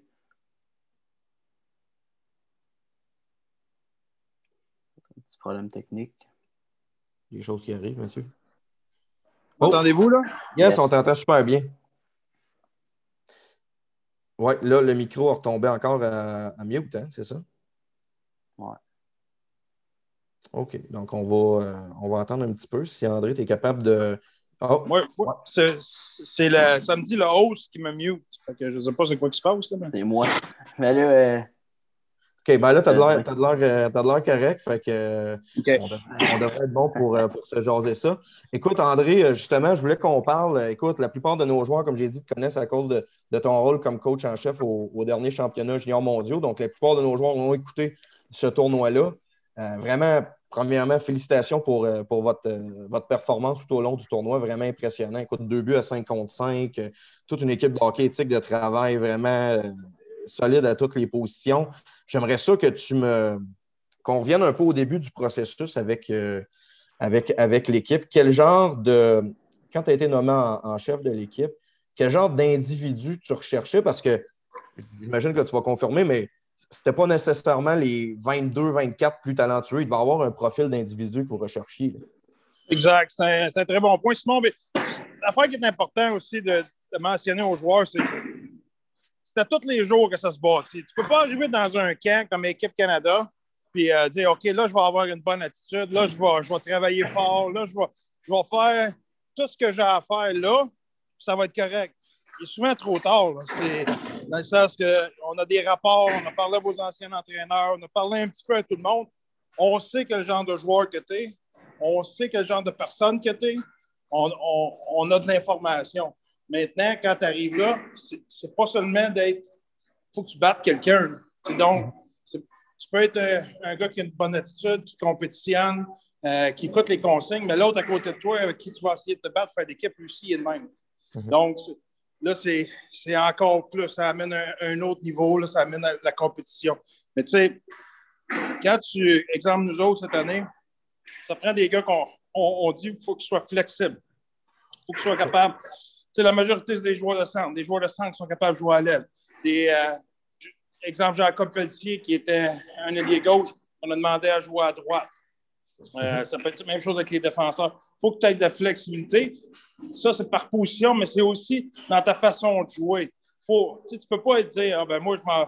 Parce que quand tu arrives à ce niveau-là, c'est quoi la différence entre le septième plus skillé au Canada puis le centième plus skillé au Canada? La différence est de 3, 4% 5% 10% C'est pas ça qui fait la différence. là. Rendu là, c'est qu'est-ce que tu es capable de faire de plus. Si tu es juste capable de scorer des goals, là, puis tu veux faire l'équipe juste à scorer des goals, tu es mieux d'en scorer, tu es mieux d'être bon, là, spécial. Pas, pas 50 points en 40 games. Là. Si on parle de 100 points en 40 games. C'est t'es ça, OK, ça se peut que tu sois unidimensionnel. Mais sinon, il faut que tu sois capable de faire d'autres choses. Tu sois capable de tuer des punitions, tu sois capable de bloquer des shots, tu sois capable de bien jouer défensivement, tu sois capable de faire plein de choses. Une chose qu'on dit souvent aux joueurs, c'est qu'à un moment donné, les points, tu sais, exemple, le le repêchage junior majeur. OK, mettons que tu as 30 points en 40 games ou 18 points en 40 games. Est-ce que tu penses que ça influence les, les dépisteurs? Zéro. Le gars, si tu es un, un gars qui produit des points, là, je ne te dis pas que si tu fais 60 points en 40 games, que les dépisteurs ne regarderont pas ça. Mais à un moment donné, là, que tu fais presque un point par match, un petit peu moins qu'un point par match, un demi-point par match, c'est pas pareil. Là. Ce Non, qui fait la différence, c'est ce que le joueur peut amener de plus. Puis, tu sais, je pense que c'est intéressant ce que tu dis parce qu'on essaye de, d'inculquer cette importance-là à nos joueurs. Je pense que ce que tu es en train de dire, c'est à quelque part, plus tu es polyvalent, plus tu as des chances de passer. Il n'y a pas de, y a pas de problème. Si tu es bon offensivement puis tu es bon défensivement en plus, ben écoute, tu as encore plus de chances. C'est comment on appelle ça? On appelle ça Alex Galchenyuk. Ouais, c'est ça. C'est comme ça qu'on appelle. Alex Galchenyuk, là, il est talentueux, là, 30 goals dans la Ligue nationale. Ouais. Pourquoi que les équipes aiment mieux avoir un Lekonen qu'avoir un Galchenyuk? Parce que Lekonen, il est plus talentueux que Galchenyuk? Ben non. Non. Mais Ga- Lekonen, à tous les soirs, tu sais ce qu'il va te donner. Mhm. Puis il est constant, puis il fait plein de choses sur la glace. C'est pas une question de talent. Fait que si toi, tu penses que parce que tu as du talent, le coach va te préférer à l'autre à côté qui fait plein de belles ch- plein de choses importantes sur la glace, ça peut être des, gagner des face-ups, ça peut être bloquer des shots, ça peut être être acharné en repli défensif, ça peut être ou toutes ces choses-là, ben, il n'y a pas de question. La différence entre le 500e joueur au monde puis le 1500e joueur au monde, au niveau talent, c'est marginal. Tu sais, c'est OK, Galchenyuk est plus talentueux que les Conan, mais c'est pas ça qui fait la différence. Ce qui fait la Non. différence quand tu arrives dans la Ligue nationale, il y a 700, 700 quelques joueurs dans la Ligue nationale. Ce qui fait la différence quand tu arrives au 500e et plus, c'est la constance. C'est le gars qui va te donner la même chose à tous les soirs, qui va jouer la game de la bonne façon. Il n'y a pas un coach qui va choisir un gars que, oh, il va te faire gagner une game sur 10. Mais les 9 autres games, tu ne sais pas trop ce qu'il va faire. S'il ne score pas, il ne t'aide pas. Ouais. Tu n'en veux pas des gars de même. Tu veux un gars qui va t'aider à tous les soirs d'une certaine façon. Ça peut être à, jouer contre les meilleurs, ça peut être à tuer des punitions, ça peut être à, à screener en avant du but, ça peut être à, à driver le net, ouvrir de la glace. Tu sais, je vais vous donner un exemple. euh, je peux vous donner un autre exemple. Vous avez le choix entre William Nylander ou Zach Hyman. Euh, moi, c'est pas compliqué, c'est sûr que c'est Zach Hyman. Je vais vous dire que 95% des coachs vont prendre Zach Hyman. Pourquoi? Parce qu'il fait toute sa glace, il rend ses coéquipiers meilleurs. Il bloque des shots, il gagne des face-offs quand, il joue- en piqué, joue au centre. Il joue en piqué, il joue en power play, il avant du net. Il fait tout. Ce gars-là, il rend ses coéquipiers meilleurs. C'est c'est lui que tu veux dans ton club.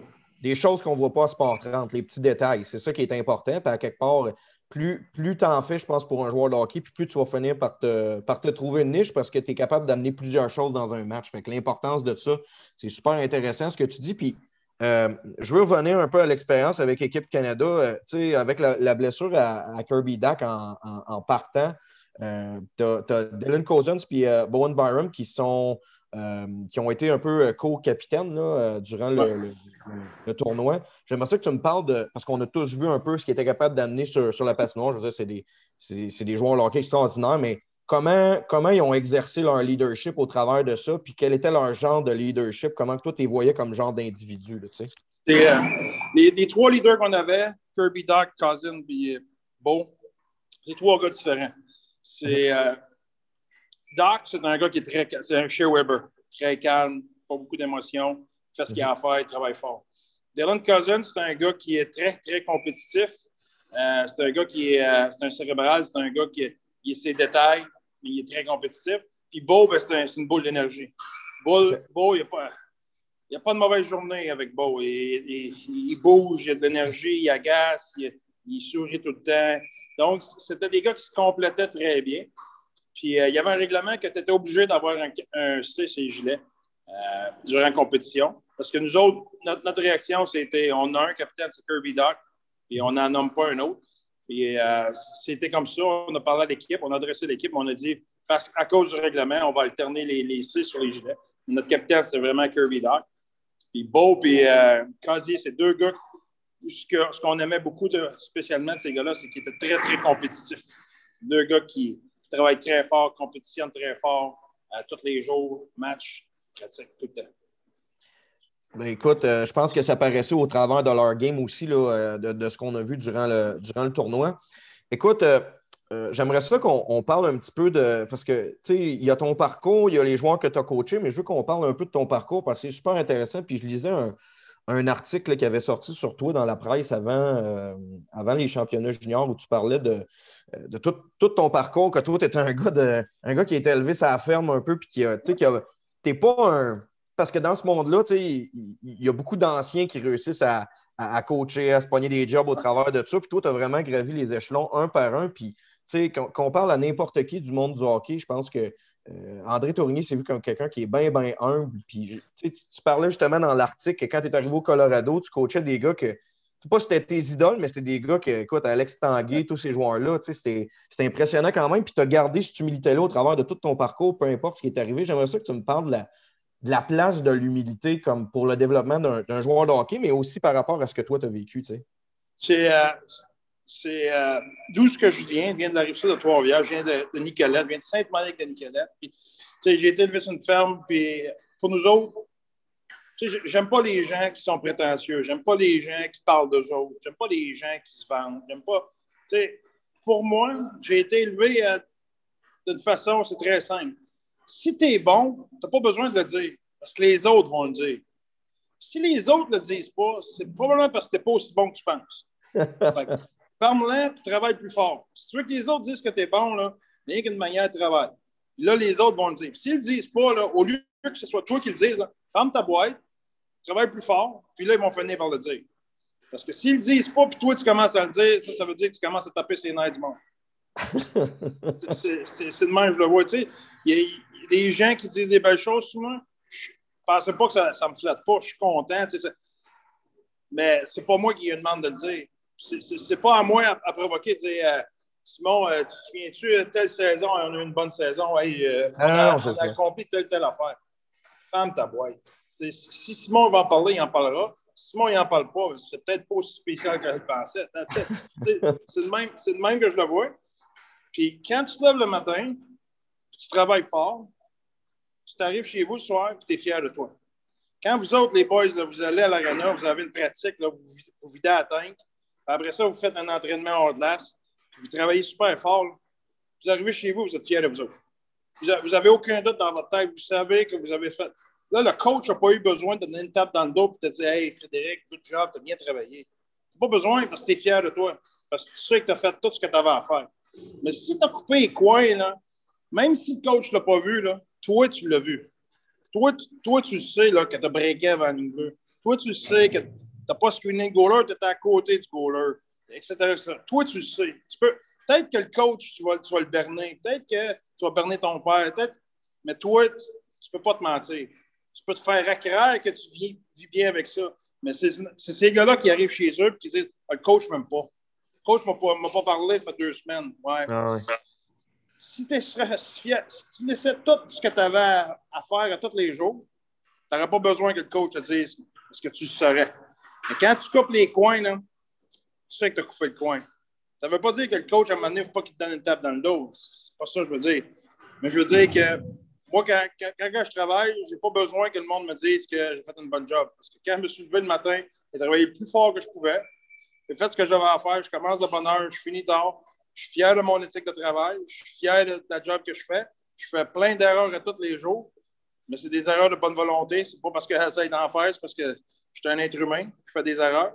Puis de fois de temps en temps, oui, comme, comme vous autres, ça me fait plaisir quand il y a quelqu'un qui me donne une table dans le dos. Mais c'est pas ça mon gaz à tous les jours. Ce qui fait que je suis confiant en moi-même, ce qui fait que je vis bien avec moi-même, c'est que je sais que je fais mon effort tous les jours. Puis comme tout le monde, il y a des journées que je ne le fais pas. Mais quand j'arrive chez nous le soir, quand même que j'ai eu un article de journal qui disait que euh, j'ai fait des bonnes choses, là, moi, dans- moi, je sais qu'aujourd'hui, j'ai coupé quoi. Je sais que je n'ai pas travaillé aussi fort. Je, je le sais. Le monde peut dire ce qu'ils veulent, mais moi, je le sais. Moi, je le sais ce que j'ai fait. Puis, je ne peux pas être super confiant. Je ne peux pas être fier de moi quand moi, je le sais que j'ai triché. C'est bien beau que mon boss m'en ait une table dans le dos.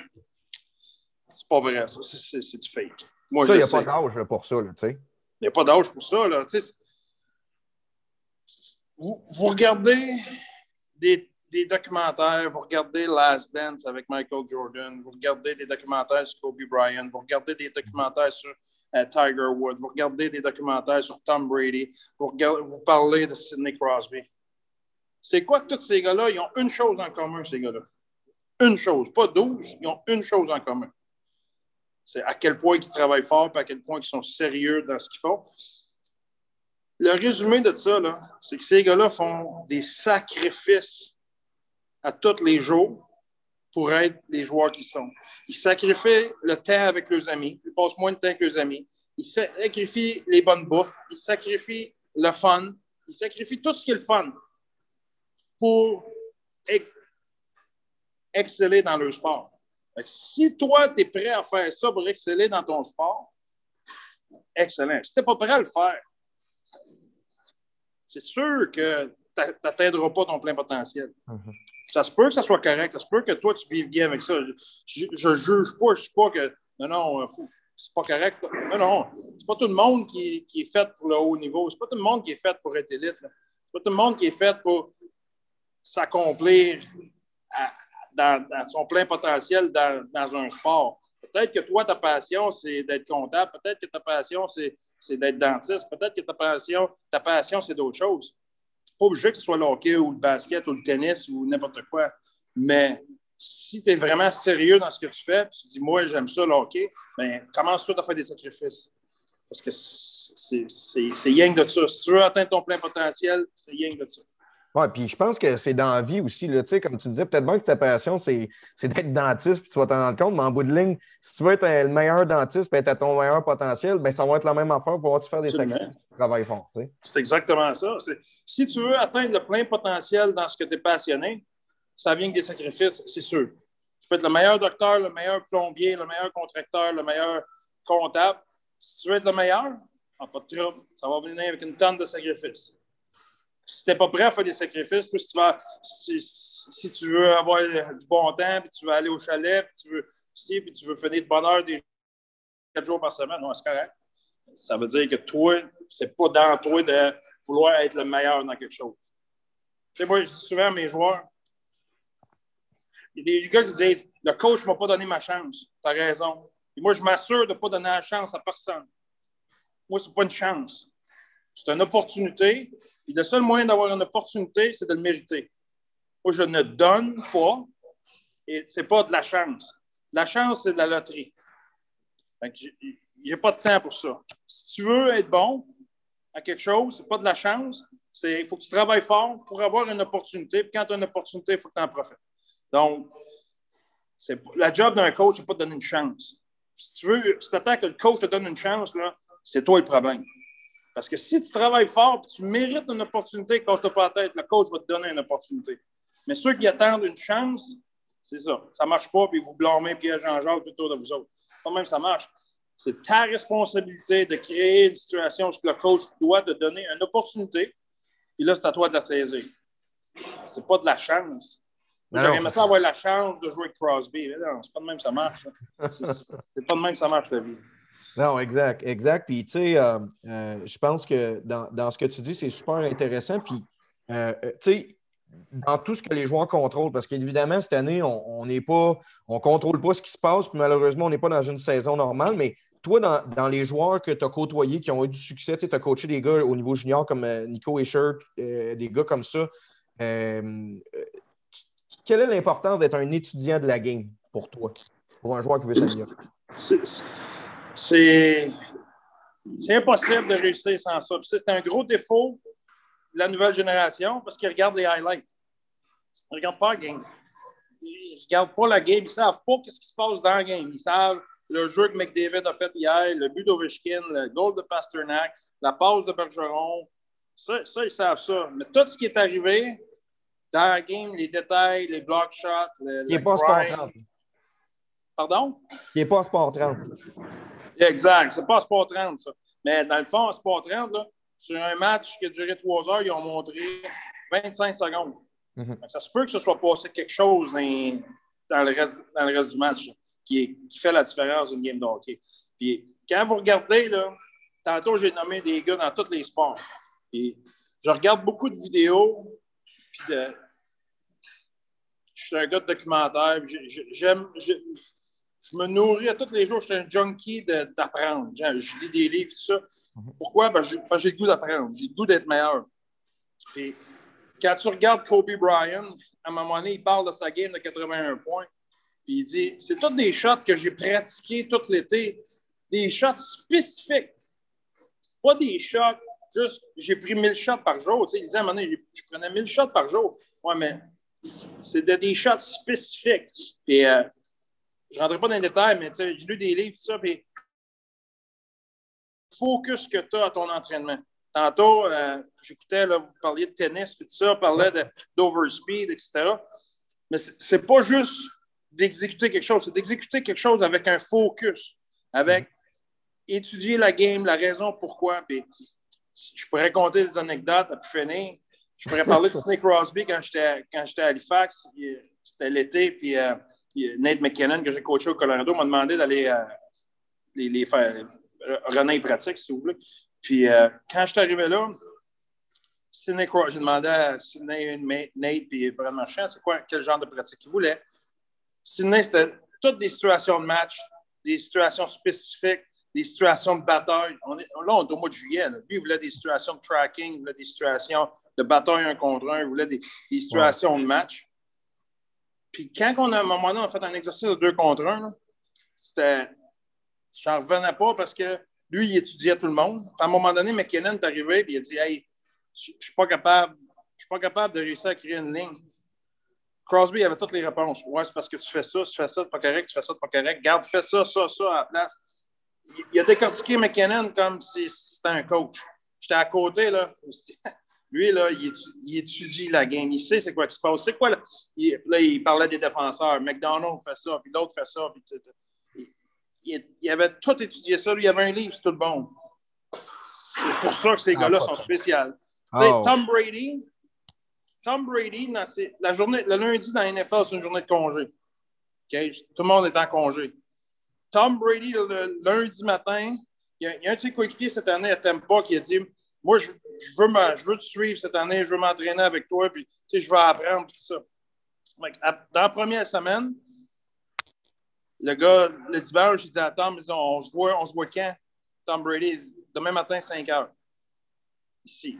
Puis le gars dit, demain, c'est une journée off. C'est ça.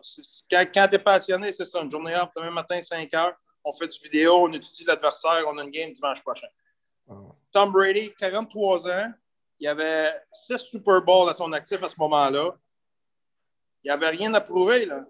43 ans, non, non, demain matin, 5 heures, on étudie des vidéos, on se prépare en fin de semaine, fait le mieux qu'on peut.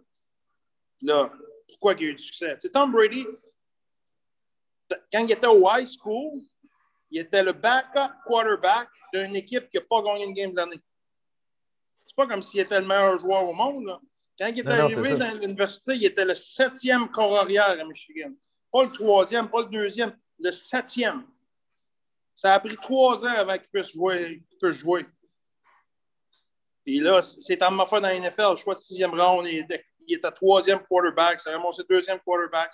Le premier s'est blessé, il a eu une chance, puis le reste, c'est de l'histoire. Mais le monde oublie que Tom Brady, c'était un gars comme n'importe quel autre. C'est pas un athlète, c'est pas un gars qui court vite, c'est pas un gars qui a un grand bras, c'est un- un gars qui a développé ses qualités au maximum, qui est devenu le, plus grand de l'histoire. Oui, exact, exact. Puis, tu sais, encore là, c'est l'éthique de travail, c'est ces gars-là d'être un étudiant de la game. C'est de là qu'on a parti. L'histoire avec Crosby, écoute, c'est vraiment c'est spectaculaire. Puis je me rappelle, on avait, on avait fait un, un camp de hockey ensemble un été, puis c'est là qu'on s'était connus. Puis tu m'avais parlé un peu de l'éthique de travail de certains joueurs dans le pro. Tu sais, qu'on ne pense pas, dans, toi, tu avais été avec Colorado à ce moment-là, de, de gars de quatrième ligne qui rentrent dans le bureau puis qui veulent revoir des séquences puis qui sont bien humbles à propos des erreurs. Tu sais, fois quand on fait du vidéo puis quand on fait des correctifs, il y en a qui vont le prendre personnel, mais moi, ça m'avait, jeté à terre que les, les pros encore, que ça fait 10 ans qu'ils sont là, ils rentrent dans le bureau. Moi ça, montre-moi ça, qu'est-ce que je peux faire? Puis des gars même qui, qui compétitionnent pour être dans le line-up, qui venaient te voir. Puis je ne sais pas si tu peux parler de. J'ai pas l'anecdote en tête particulière, mais dans justement l'éthique de travail puis de vouloir être de- d'être au maximum que les pros avaient. là. André Benoît, c'était un gars qui avait, avait à peu près 28 ans. Puis euh, on était au Colorado. Euh, Colorado avait fini dernier l'année d'avant quand on est arrivé. C'est- Donc, c'est une brigade défensive qui était suspecte. On avait un gars comme André Benoît qui avait juste un- il avait 28-29 ans, mais il avait joué juste un an à pro.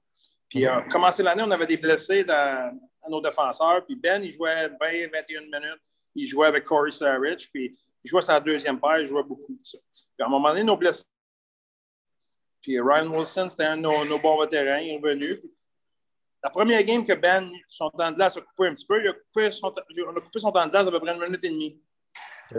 C'est pas la fin du monde, une minute et demie. Quand tu joues 20 minutes, là, tu tombes à 18 et demi. Je veux dire, le lendemain, pas, trois jours plus tard, pas trois games plus tard, le lendemain, André Benoît est venu cogner à ma porte, Ben, je peux-tu te parler? Oui, pas de problème. Il dit euh, J'aimerais ça que tu me dises qu'est-ce qu'il faut que je fasse pour retrouver mon temps de glace? Pardon? il dit J'ai joué 18 minutes, une minute et demie de moins en moyenne. Puis il dit Je veux juste savoir si j'ai fait de quoi de pas correct. Si oui, peux-tu me le montrer que je me corrige que ça se. J'en revenais pas. Je dis, mais non, Ben, tu n'as rien fait. Là, Willie est revenu, Tyson Barry est revenu, puis tu joues bien, mais là, on a, plus de soldats, fait qu'on a spreadé l'ice time. Tu sais, j'ai quand même dit, il y a certaines choses que je peux te montrer, des choses que tu peux faire mieux. Tout de suite, il, il venait me voir le, jour suivant, me dire, puis comment été, j'ai-tu été meilleur, ça. Ces gars-là ne sont pas des professionnels juste parce qu'ils sont plus talentueux. C'est parce qu'ils sont plus soucieux du détail, parce qu'ils s'appliquent à étudier et à vraiment perfectionner ce qu'ils font pour être meilleurs.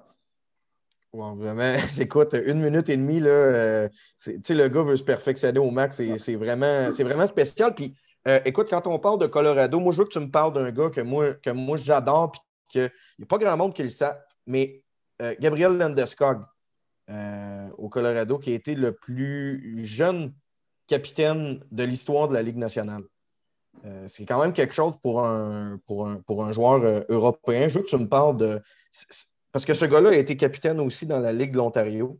Euh, pour un Européen, c'est quand même plus rare dans, dans- la, dans la Ligue canadienne. Donc, je veux que tu me parles un peu de son leadership et du genre d'individu que c'est, Gabriel Landeskog. Landy, la réalité, c'est que dans la Ligue nationale, quand- à l'âge qu'il est devenu capitaine, c'est difficile pour ces gars-là, comme McDavid, comme Crosby, comme Landeskog, qui sont capitaines très tôt dans leur carrière. C'est- pas nécessairement eux autres qui rendent la chambre. Sais, Mhm. Puis je dis pas ça négativement, je dis que il y a des vétérans qui ont. on avait des vétérans de 1000 games dans la Ligue nationale. Ces gars-là, ils, ils ont un talent tôt. Sauf qu'il y a une raison pourquoi ces gars-là sont, sont mis là. Parce qu'ils ont le potentiel d'être d'être le leader que tout le monde connaît aujourd'hui. Landy, aujourd'hui, c'est- un des meilleurs capitaines dans la Ligue nationale. David va, l'être aussi. Donc, c'est un. C'est Landy, quand il était avec nous autres, la principale raison pourquoi son leadership était important, c'est son calme. C'était un bonhomme qui avait 22, 23 ans, très, très calme. Euh, dans les moments d'adversité, parce qu'on sait tous que l'adversité va arriver, Landy, c'est un gars qui gardait son sang-froid et qui était, était pareil. Il- pas. Une journée, il était high, le lendemain, il était low, ou que quand il y avait de l'adversité, que whoop, là, tout d'un coup, il venait soit bien, bien frustré ou bien, bien high. C'est un gars qui est capable de garder son sang-froid dans un moment clé. Tu sais, Landy, c'en est un des gars que on faisait quasiment jamais de vidéo avec Landy. OK? Parce que Landy, le lendemain matin de sa game, il venait voir notre vidéo coach puis il disait Montre-moi ces huit clips-là. De la première période, à 6-32 de la deuxième, etc., etc. Puis il voulait voir des situations dans la game qui étaient arrivées que lui, il n'était pas sûr s'il avait bien lu le jeu, s'il avait bien fait. Puis là, mettons, il, il arrivait, regardait la séquence, des fois, il y avait des questions, des fois, il n'y en avait pas. On était dans, le vidéo room avec Mario, puis là, on regardait, là, des fois, il disait OK, OK, c'est correct, je le vois, parfait. Boop, next. Il ne voulait même pas qu'on fasse de commentaires, dans le sens que OK, je le sais, coach. Des fois, il disait Ouais, là-dessus, j'aurais-tu aimé mieux de pogner lui ou j'aurais-tu aimé mieux de. Des fois, il nous posait des questions. S'il ne nous posait pas de questions, on ne rallongeait pas le discours. Tu sais, c'était vraiment un gars qui était proactif dans son développement. Des fois, il arrivait, il n'y avait rien qu'un clip pour le voir. Des fois, il y en avait huit, des fois, il y en avait deux. Mais il savait dans la game des situations que, qui est arrivé, exemple, une chance de marquer, qu'il est arrivé quelque chose Ah, qui n'était pas sûr. Le lendemain, il venait nous voir et disait, Je veux voir ce chiffre-là. Bon. Ah, c'est ça. Être un étudiant de la game, puis à quelque part, je pense être responsable de ton propre développement aussi. Là, on le dit souvent à nos joueurs, mais je pense que c'est la clé là, aussi. Là. Il, il se responsabilise dans sa game puis dans ses performances. là. Absolument. Mais ça, c'est. Les professionnels sont comme ça. Nate McKinnon, euh, ceux qui parlent anglais, là, il, y a, eu un podcast avec les Spin Chicklets. ça. Puis il, en parle de ça, de son entraînement, comment, comment ça a évolué. Il à un moment donné, son entraînement, ça n'allait pas comme il voulait. Fait qu'il a rencontré une nutritionniste pour comprendre le métabolisme de son corps, pour comprendre c'est quoi que je, je suis à diète, j'essaie de faire attention, je pèse 218 livres, je, pèse, je mesure 5 et 11, 218, c'est pas qui ne marche pas. Il est fort comme un cheval, mais il était trop pesant. A, il a rencontré, lui, de son propre gré, des, des nutritionnistes pour faire comprendre que, à cause de son métabolisme, il y a certaines choses qu'il ne peut pas manger. Il a, il a de la misère à contrôler ses émotions. Il s'est engagé un psychologue, il a, il a rencontré un psychologue, il est suivi par un psychologue sportif pour être capable de contrôler ses émotions. Ainsi, euh, je vais être meilleur que ça. Tu sais, Nate McKinnon, il y a 4 ans, c'était un gars de 50 points par année. Là. Ah oui. C'était pas un gars de 100 points par année. Là. Non. Là, à faire toutes ces choses-là, il a continué à améliorer sa game. Et là, boum. Et là, il est un des meilleurs joueurs au monde. Mais tu sais, c'est pas venu par magie. Puis lui, il a fait des sacrifices, il a pris des choses. Quand moi, je l'ai eu, Nate McKinnon, à 18 ans, là, une petite anecdote, là, son pre-game meal, il prenait un Sunday qui était gros comme un assiette. Il faisait ça tous les pre-game meals. Puis il nous disait tout le temps, c'est bad checking food, coach. C'est incroyable. Aujourd'hui, tu sais, je l'ai revu trois ans plus tard quand je l'ai eu. Euh, Il l'été. Je ne le reconnaissais pas. Là. Il était slim, rep. tu sais, Il, il- il était incroyable. Mais tu sais, c'est pas venu tout seul. Là. Mangeait plus de Sunday. Je pense pas, non. Il, doit, il doit sauter un une fois de temps en temps. Écoute, euh, André, je vais laisser l'opportunité à nos joueurs s'il y en a de te poser des questions, mais je veux finir ma partie question à moi euh, avec l'importance de, de l'entourage d'un joueur. Parce qu'on va voir les, les parents des joueurs qui nous écoutent, qui vont nous écouter. Puis toi, tu as, eu des, des enfants mineurs, puis euh, euh, tu as, coaché au niveau Midget 3 aussi, où, les parents sont encore plus proches euh, du, de, de leur enfant, puis tout ça. Puis je veux juste en- t'entendre un peu là-dessus sur l'entourage, à quel point c'est important, le rôle que ça a. Je pense qu'à un moment donné, c'est en- encore une fois là, au camp qu'on avait fait ensemble, tu m'avais conté une anecdote, là, je pense que c'était les, les parents de Ni- Nico Escher qui t'avaient appelé, puis il ne parlait pas de temps de laisse, il parlait de rien, il parlait juste de il est-tu respectueux, il est-tu à l'heure, il fait-tu ses affaires. J'aimerais ça t'entendre là-dessus, puis tu conseilles un peu les, les- les- les gens qui nous écoutent. L'anecdote avec Nico, c'est la première fois que j'ai rencontré ses parents. On jouait un 3 en 3, puis euh, ses parents sont arrivés de la Suisse, puis ils venaient, ils venaient nous rejoindre. On était à Victoriaville.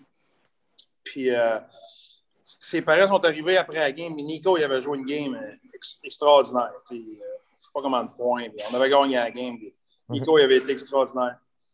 Quand je suis arrivé après la game, j'ai rencontré ses parents. De la- sa game, il est fier de sa game. tout. Son père m'a dit Hey, est-ce qu'il est respectueux avec sa pension? Je pas de problème avec sa pension, tout va bien. Il dit OK, est-ce qu'il respecte les règlements d'équipe Ben Oui, problème. Il est en retard? Non, il n'est pas en retard. Toutes des questions sur son attitude de même. Là, je dis Non, non, euh, arrêtez. Là. Nico, il est, il est textbook dans tête. Il dit Ah, parfait, je suis content. Je suis arrivé pour parler de hockey. Il ne voulait même pas en parler. Euh, c'est pas important. Si- S'il y a de bon comportement, s'il y a de bonne attitude, moi, je suis content. Wow. Puis Nico Isher, c'est un, un gars qui va être capitaine, c'est sûr. C'est un gars qui est un exemple tout le temps. Puis quand tu regardes la première rencontre que j'ai eue avec ses parents, je me dis, ouais, ses parents ont la bonne chose. Eux autres, c'était pas le hockey, c'était l'attitude, faire les bonnes choses. Le reste, ça va take care of itself, ça. Donc, ça montre à quel point c'est un, être humain extra- extraordinaire.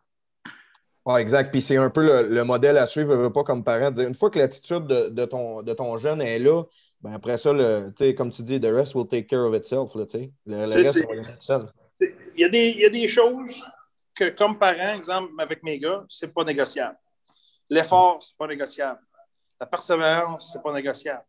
Euh, ça, c'est des valeurs. Le reste, le temps de glace, la manière que le coach les utilise, écoutez, coacher un peu hockey, là, puis c'est sûr que c'est arrivé des fois que je n'étais pas d'accord avec les, les décisions des coachs ou je n'étais pas d'accord avec la façon qu'ils jouaient. Il faudrait parler à mes gars, là, jamais ils ont entendu parler de ça. Puis même eux autres, ils avaient besoin de ventiler, puis là, ils arrivaient à la maison, puis là, c'était la faute de tout le monde. Moi, ma job, c'était de dire l'inverse. Qu'est-ce que toi, tu peux faire comme leader dans l'équipe pour que ça se passe de la bonne façon? Parce que, exemple, vous pouvez parler d'un coéquipier qui n'avait pas été respectueux avec un autre. OK, toi, tu as fait quoi là-dedans? OK, tu n'as rien fait. Tu n'as rien fait, mais là, tu blâmes un autre. C'est ta responsabilité comme leader de peut-être intervenir, pas de crier, pas de commencer à assassiner, mais sais, peut-être de, de parler à ce jeune-là et de dire Hey, pas sûr qu'on s'en va dans la bonne direction si toi tu commences à chialer après tout le monde ou quoi que ce soit, ou parle à deux, trois leaders puis rencontrer ce gars-là. Mais c'était d'accompagner mon gars dans des, dans des valeurs, dans des valeurs de leadership, dans des valeurs de de- de- de- de- d'éthique de travail, ces choses-là. Mon gars, je ne sais pas s'il va faire un joueur de hockey, mais je sais une chose, c'est je veux qu'il réussisse dans la vie. Mais les chances qu'il soit un joueur de hockey sont probablement de 0,1 ou je ne sais pas c'est quoi les chiffres, aucune idée. Mais je veux qu'il soit qu'il ait du succès dans la vie, qu'il soit plombier, qu'il soit docteur, qu'il soit euh, contracteur. Les valeurs qu'il va avoir appris dans son développement au hockey, dans une équipe, ça, ça va lui servir plus tard, j'espère. Bien plus que savoir qu'il devrait jouer en powerplay sur, sur l'aveboard ou qu'il devrait être en avant du net, puis qu'il ne devrait pas jouer à l'aile, il devrait jouer au centre. Je sais pas où est-ce qu'on s'en va avec ça. Je ne peux pas voir c'est où, la- c'est où, comme parents, qu'on aide nos gars, nos enfants dans cette direction-là. Ah ben, en tout cas, merci, euh, André. Vraiment un beau message en, en terminant. Écoutez, euh, messieurs, si, euh, si, euh, les joueurs, vous avez des questions, Mathieu, tu peux prendre le contrôle de ça. Là, Mathieu euh, il est avec nous. Donc, euh, les joueurs, simplement lever votre main, ouvrir votre, euh, votre micro, puis euh, poser votre question à André. Je suis sûr que ça va lui faire plaisir de, de vous répondre. Euh, donc, on va voir, puis après ça, ben, on va pouvoir euh, procéder. Oui, y a-tu quelqu'un qui a une question, Mathieu? Non, présentement, il n'y a personne qui, qui, euh, euh, qui a une question. Euh, c'est ça, les gars, si vous avez une question là, dans le petit écran en bas, là, euh, n'hésitez pas à lever votre main à partir de, de l'icône. Sinon, moi, je, peux, je pourrais continuer avec André jusqu'à. jusqu'à- C'est tellement intéressant. Je pourrais continuer jusqu'à 10 h à soir, il n'y a pas de problème. Jusqu'à minuit même. Mais euh, écoutez, c'est ça, les gars, gênez-vous pas. Puis euh, écoute, moi, André, si les gars, ils en, ils en posent pas, je vais t'en poser une petite dernière d'abord. Euh, je vais me permettre. Si, il y en a qui arrivent, euh, on, on le fera. Mais euh, j'aimerais ça que, que tu me parles de. euh, Parce que, tu sais, nous, on fait, on, fait, on fait du sport et tout, donc c'est sûr qu'on on va faire de, de Pee-Wee. On a des Pee-Wee première année jusqu'à des midgets espoirs qui sont avec nous autres. Dans le parcours au hockey mineur, selon toi, c'est quoi les choses les plus importantes à développer pour nos joueurs pour atteindre Parce que toi, tu as fait le midget 3A. C'est quoi les choses les plus importantes à travailler à chaque jour pour toi? Pour moi, tantôt, j'ai parlé d'éthique de travail, ces choses-là. Ça, c'est un, mais moi, au niveau hockey, c'est des prises de décision pour moi. C'est euh, les, les jeux en espace restreint, les small area games, c'est euh, le- voir les options, offensivement et défensivement. Pas juste voir tes options quand tu as le puck. quand tu as le puck, tu vois tes options, je suis d'accord. Quand tu n'as pas le puck, tu vois les options du porteur, il faut que tu travailles pour les, les arrêter, ces choses-là. Donc, les prises de décision, on parle, beaucoup de gens qui parlent euh, du patin, de la vitesse, des habiletés, les skills.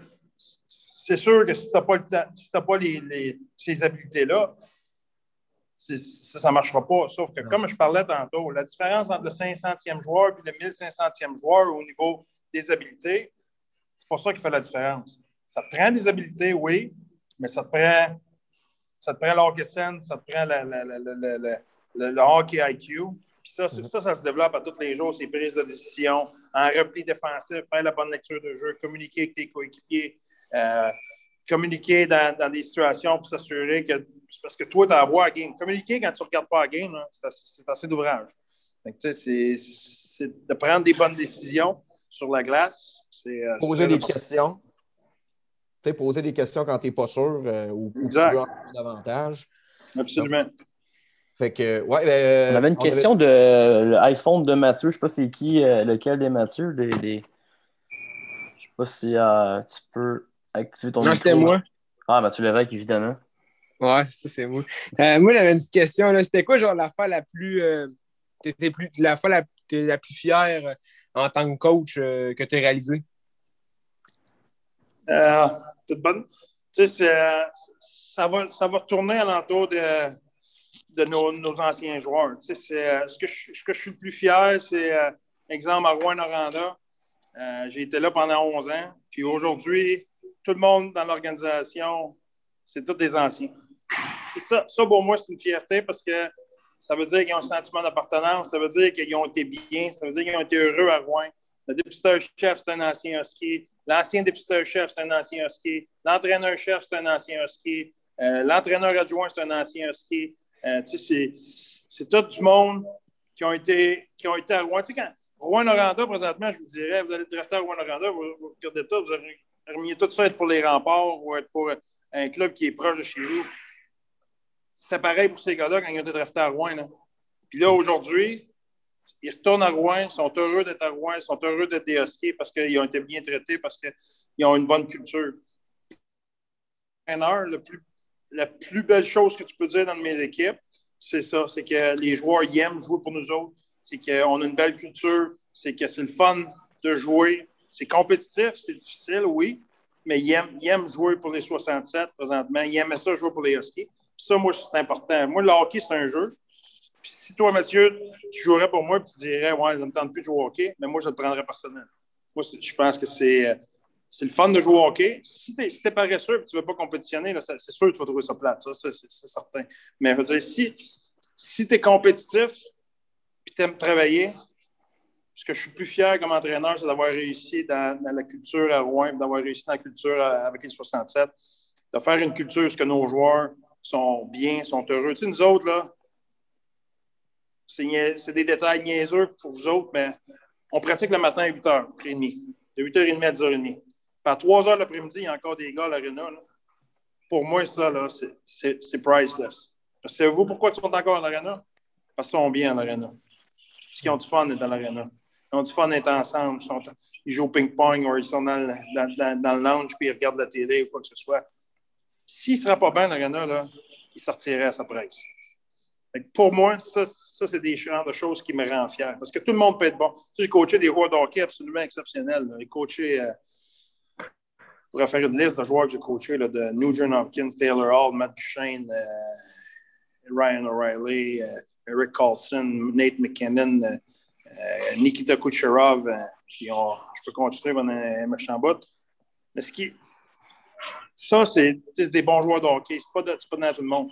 Mais de créer une culture où ce que les gars ont du fun et qu'ils aiment ça être ensemble, c'est ça que je suis le plus fier. Yes, euh, merci euh, Mathieu de ta question. Merci André de, de la réponse. Est-ce qu'il y en a d'autres qui ont des questions pour André? Gênez-vous pas. Et André il est là pour répondre à vos questions. Ça va lui faire plaisir. Super bonne question de Mathieu euh, en partant. Donc, euh, sinon, moi, je vais, je vais en poser une petite avec le tirage, Mathieu. À moins que moi, toi, Mathieu, tu en avais une. là. Mathieu Haché, si tu en as une, tu, tu peux. Non, ben, euh, vas-y avec ta question. Là. Je suis en train de checker Facebook. Je pense que tu en as une. Ben écoute, moi, euh, André, ce que je veux savoir, c'est euh, en ce moment, là, quel conseil, euh, tu sais, avec la pandémie, on ne sait pas quand est-ce que ça va, ça, va, ça va recommencer. Quel conseil tu donnerais à nos joueurs que ce temps-ci, c'est- plus tough, sont moins motivés, ils ne voient pas le bout de tout ça parce qu'il y en a que ça arrive. Quel conseil tu leur donnerais et comment comment tu les conseillerais là-dedans? Ben, moi, je pense que c'est d'avoir des objectifs à tous les jours. Il faut que tu aies un but à tous les jours. Quand, tu, quand tu te lèves le matin, tu as des buts d'a- d'accomplir. Il faut que tu accomplisses des choses dans ta journée. Que ce soit un entraînement, que ce soit un travail à l'école, que ce soit une tâche à la maison, que ce soit de, mettre un sourire en face à ta mère, que ce soit d'écrire un mot à ta grand-mère, que ce soit cinq, six objectifs comme ça, que quand tu arrives, tu fais, tu fais ça dans ta journée, tu te couches le soir, tu as le sentiment de l'avoir accompli, tu as accompli des choses. Y a- a- dans l'armée, savez-vous pourquoi ils font le lit à toutes les fois, à tous les matins quand ils se lèvent? pour avoir c'est quoi le principe? C'est quelqu'un qui sait ça? Je- Il y avait déjà une vidéo, il y a une vidéo de ça sur YouTube, hein, je pense. Ouais. Un- Sûrement. La, la raison, c'est parce que tu te lèves le matin et tu commences en accomplissant une tâche, en accomplissant quelque chose. Fait que tu- déjà, en te levant le matin, tu as quelque chose accompli. Puis, quand, quand tu arrives, là, moi aussi, je suis un gamer, là, comme, comme bien des gars chez nous, là, vous voir la cave chez nous, on est équipés à tabarnak. On est trois, moi et mes deux gars, on a trois télés. On a une sur le hockey, une sur l'Xbox, l'autre sur le PS5. Puis, ah ouais, on, aime- tout ça gamer. Il n'y a rien de mal là-dedans. Sauf que quand tu passes la journée à gamer, quand tu te couches le soir, tu n'es pas fier de toi. Je ne dis pas que tu as honte, mais tu n'es pas fier de toi. Mais si tu as pris le temps dans ta journée d'avoir une liste de certain nombre de choses à faire, que tu les as faites, puis que là, tu gagnes, tu te couches le soir et tu n'as pas le même sentiment. Le sentiment que tu as accompli quelque chose dans ta journée. Puis c'est ce qu'on demande à nos joueurs des 67. À tous les jours, il faut accomplir des choses. Tous les jours, il faut avancer. We have to win the day. Il faut win the day. C'est une question de compétitivité. Puis il faut accomplir nos tâches. On a euh, deux autres questions là, qui, euh, qui viennent d'apparaître. Une de Élie Champagne sur Facebook là, euh, qui joue M13-3 avec Simon. Il demande si que euh, dans ta vie, tu as déjà vu un jeune, un très jeune joueur, puis dans ta tête, tu t'es dit tout de suite, lui, ça va faire un joueur de hockey. Oui, mais tout- je me, suis trompé plus souvent que d'autres choses. Je pense que en bas âge, tu sais, là, pourquoi c'est si dur de, de repêcher pour la Ligue nationale? C'est parce que qu'est-ce qui fait la différence? C'est la passion du joueur. Il va-tu continuer à travailler? Il va co- continuer à se développer? Tu sais, vous pensez tous aux meilleurs joueurs, là, que les autres sont partis, sont fait re- repêcher en première ronde, sont, sont partis, sont allés direct dans la Ligue nationale. Ceux qui passent par la Ligue américaine, la Ligue américaine, c'est une bien meilleure ligue que le monde pense. C'est- vraiment une ligue qui est forte. C'est difficile de faire des points. C'est plus tough. euh, ça accroche plus. C'est très difficile. Tu n'as pas les mêmes moyens financiers. Des fois, tu vis deux, dans, deux, trois dans le même appartement, etc., etc. Ça prend du caractère. Parce que tu étais junior, tu faisais 100 points ou 80 points, peu importe. Tu jouais sur tous les power plays, tu jouais sur tous les piquets. La vie était belle. Là, tu arrives dans la ligne américaine, tu joues 5 minutes par game, tu joues sur la quatrième ligne, tu joues pas en power play. Le coach ne te parle pas. OK, comment tu vas réagir? C'est quoi qui va se passer? Là? Ça, comment on fait pour savoir ça? Ça, là, c'est- pas en regardant jouer Pee-Wee que tu sais comment il va réagir, comment il soit rendu là. Donc, c'est ce que les gens ne comprennent pas du parcours d'un professionnel. Qui va persévérer, qui va continuer, qui va vraiment prendre soin de son corps. C'est facile de passer au subway tous les jours, aller chercher un subway. De, ouais, mais si tu veux jouer dans nationale, c'est mieux de lâcher le subway, puis c'est mieux, mieux de manger comme du monde, etc., etc. Mais c'est pas tous les gars qui vont passer dans la Ligue américaine qui vont le faire. Fait que tu vois des gars que j'ignore, il était bien meilleur qu'Antoine Roussel, il était bien meilleur qu'Alex Burrows, il était bien meilleur que XYZ. Mais c'est drôle.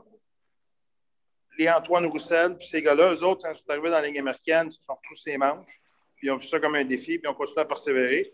Puis ils se sont ramassés dans la Ligue nationale. Tandis que l'autre, lui, s'est rendu à dire c'est lui que vous rencontrez pour notre golf l'été, puis qui dit qu'il y a une blessure au genou, que ça, ça l'a ralenti, puis là, son coach, son coach n'est pas correct avec, puis etc., etc., etc.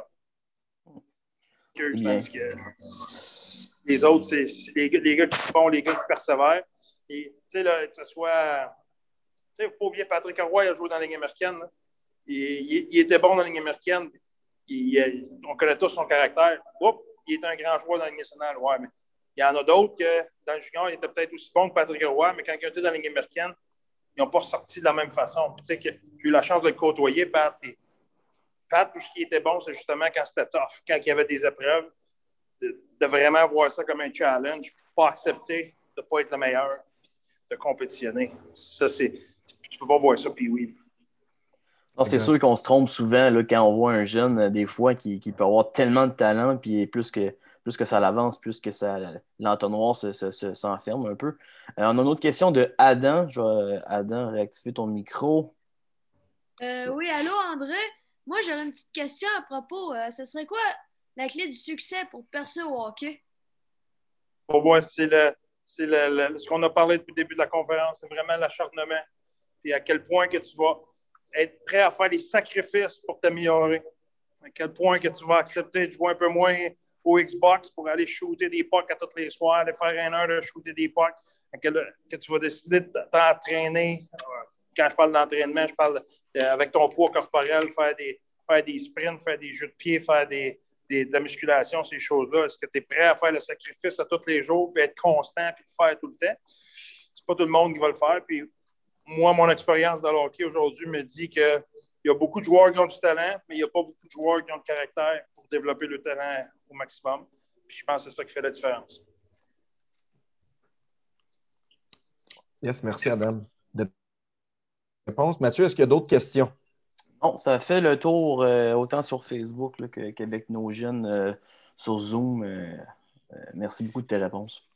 Yes, ben merci beaucoup, André. Écoute, on va te laisser, on va te laisser aller. Tu as été bien fin de, après un meeting de venir répondre à, à nos questions comme ça pour nos jeunes de notre organisation. Par quelque part, ben, le, podcast va être, être disponible sur, euh, sur Facebook, sur Spotify. Fait que je suis sûr qu'il y a bien, bien, bien du monde de hockey euh, un peu partout au Québec qui va, euh, qui va écouter ces réponses-là puis qui vont être euh, vraiment mieux outillés par après avec toutes les informations qu'on a eues. C'est super intéressant, super pertinent. Fait que merci, euh, merci d'avoir pris le temps de le faire. Puis je me fais un peu le, le porte-parole des coachs euh, euh, qui vont, euh, qui vont l'écouter. Puis te remercier aussi de, de, de ton humilité puis d'être euh, un peu une genre d'inspiration pour nous, les coachs qui n'avons pas été dans ce monde-là, qui n'avons pas été euh, dans la Ligue nationale, mais qu'en en travaillant fort en restant humble, on peut continuer de monter les échelons puis avoir des opportunités. Fait que je pense que c'est un bel exemple pour pas seulement les joueurs, mais aussi les coachs de. Regarde, c'est pas parce que c'est pas parce que tu pognes une job dans le midget 3 ou dans le junior majeur que tu peux, tu peux commencer à te vanter. Toi, avec tous les succès que tu as eu, tu es encore super accessible, super authentique, puis super, euh, super humble. Fait que merci beaucoup d'avoir pris le temps de le faire avec nous autres. Ça me fait plaisir, Simon. Je je vous souhaite la meilleure des chances. Puis euh, on va se revoir dans- bientôt dans un, une arena. Yes, merci beaucoup, André. Bonne fin de soirée. Merci, bye bye. Bye. Bon, euh, Mathieu, maintenant, euh, écoute, euh, hey, on aurait-tu pris pendant trois heures? On va Ouais, c'est sûr boys. que là, il faut qu'on s'arrête à un, un moment donné. Je pense que les gars ont de l'école demain, fait que euh, le temps du dodo euh, approche très vite, mettons. Yes, exact. Fait qu'on va passer rapidement, très rapidement euh, au, euh, au tirage. Dans le fond, euh, Mathieu, je, te laisse ré- je te laisse réexpliquer là, euh, qu'est-ce qu'il y en a avec les tirages et comment ça va fonctionner. Yes, donc euh, rapidement, là, aussi, le podcast, comme Simon l'a dit, va être sur Spotify puis sur Facebook également. Et il va être accessible là, euh, dès, dès ce week-end. En ce qui concerne les prix, euh, on veut remercier encore une fois Vitrexpert pour sa générosité. Pour le, le propriétaire et toute son équipe, c'était super important pour eux de souligner en fait compte l'effort scolaire, surtout en temps de pandémie comme aujourd'hui. Donc, on a un prix pour le, l'effort et la persévérance, puis un prix aussi pour le rendement académique. Je vais débuter pour le rendement académique, là, les nominés. Euh, J'aimerais aussi saluer euh, euh, l'école secondaire Veilleux là, qui nous a fourni la liste de noms pour le rendement académique. Dans le M13 relève, on a Jean-Philippe Vachon. M13 3A, on a Charles-Antoine Dubé. Dans le M15 relève, Émile Fortin. M15 3A, Xavier Gagné. Et dans le M17, on a Cédric Larochelle. Donc, j'ai les cinq noms en fait compte dans mes mains présentement. Je vais juste euh, mettre un petit chapeau. Et puis, j'ai le gagnant. On va gagner un bâton euh, euh, Nexus, euh, le niveau.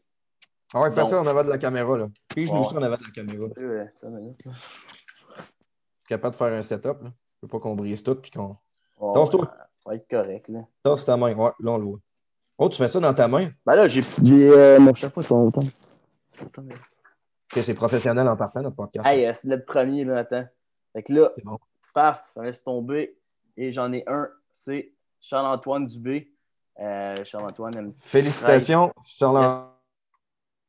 Charles-Antoine. Euh, maintenant, pour les, euh, le deuxième, j'ai encore une fois les cinq noms ici que je vais mettre très haut sans le voir. Celui-là, c'est pour l'effort, la persévérance. Donc, on, on voulait mettre aussi l'emphase sur, oui, encore une fois, sur le rendement académique, mais aussi sur le- le- l'effort, la ponctualité, le respect des valeurs de l'école, autant avec euh, euh, les élites. Donc, euh, au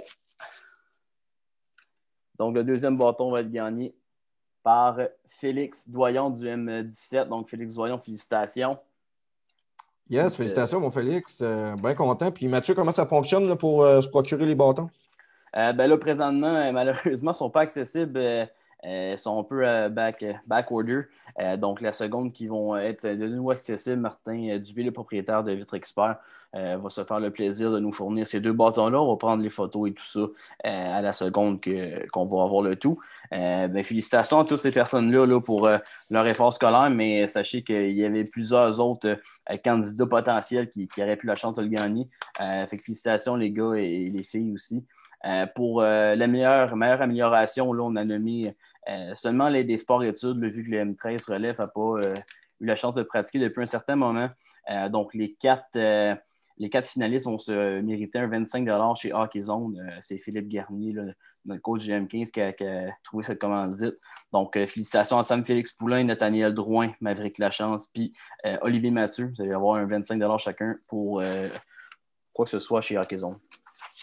Yes, félicitations à nos quatre, euh, quatre lauréats du 25 chez Hockey Zone. Merci à tout le monde d'avoir été là euh, en ce premier podcast. Merci Mathieu de m'avoir aidé à toute la, production de tout ça. Euh, donc, merci beaucoup. Puis, merci à nos invités aussi, Nicolas Degg, Marc-Antoine Roussel, André Tourigny pour commencer. Wow, André, c'était exceptionnel comme conversation, vraiment inspirant. J'espère que tout le monde a retiré des leçons de ça. Si vous avez des commentaires, gênez-vous pas. Moi ou Mathieu, vous avez nos courriels. Euh, ne vous gênez pas pour nous écrire des suggestions, euh, euh, comment le, faire mieux, whatever. Si vous avez des questions, vous êtes gênés, vous voulez les poser avant le podcast, gênez-vous pas pour communiquer avec nous autres via courriel. Merci à tout le monde d'avoir été là. C'est vraiment un plaisir qu'on va se retrouver dans deux semaines, le 4 mars, pour le deuxième podcast. Je ne révélerai pas tout de suite l'invité. On est encore en train de travailler ça. On va vous le révéler sur le Facebook des élites. D'ailleurs, il va y avoir des annonces aussi au niveau du camp d'entraînement qui vont être faites euh, bientôt. Donc, restez à l'affût sur notre page Facebook. Merci à tous de nous, de nous supporter. Merci à Vitre Expert pour les prix ce soir. Et encore une fois, on se dit à dans deux semaines. Bonne fin de soirée à tout le monde. On se revoit le 4 mars. Salut, messieurs, dames, et on se revoit le 4 mars. Sur ce, bonne nuit. On se voit demain à l'école pour euh, ceux, qui, ceux qui seront. Le reste, à bientôt.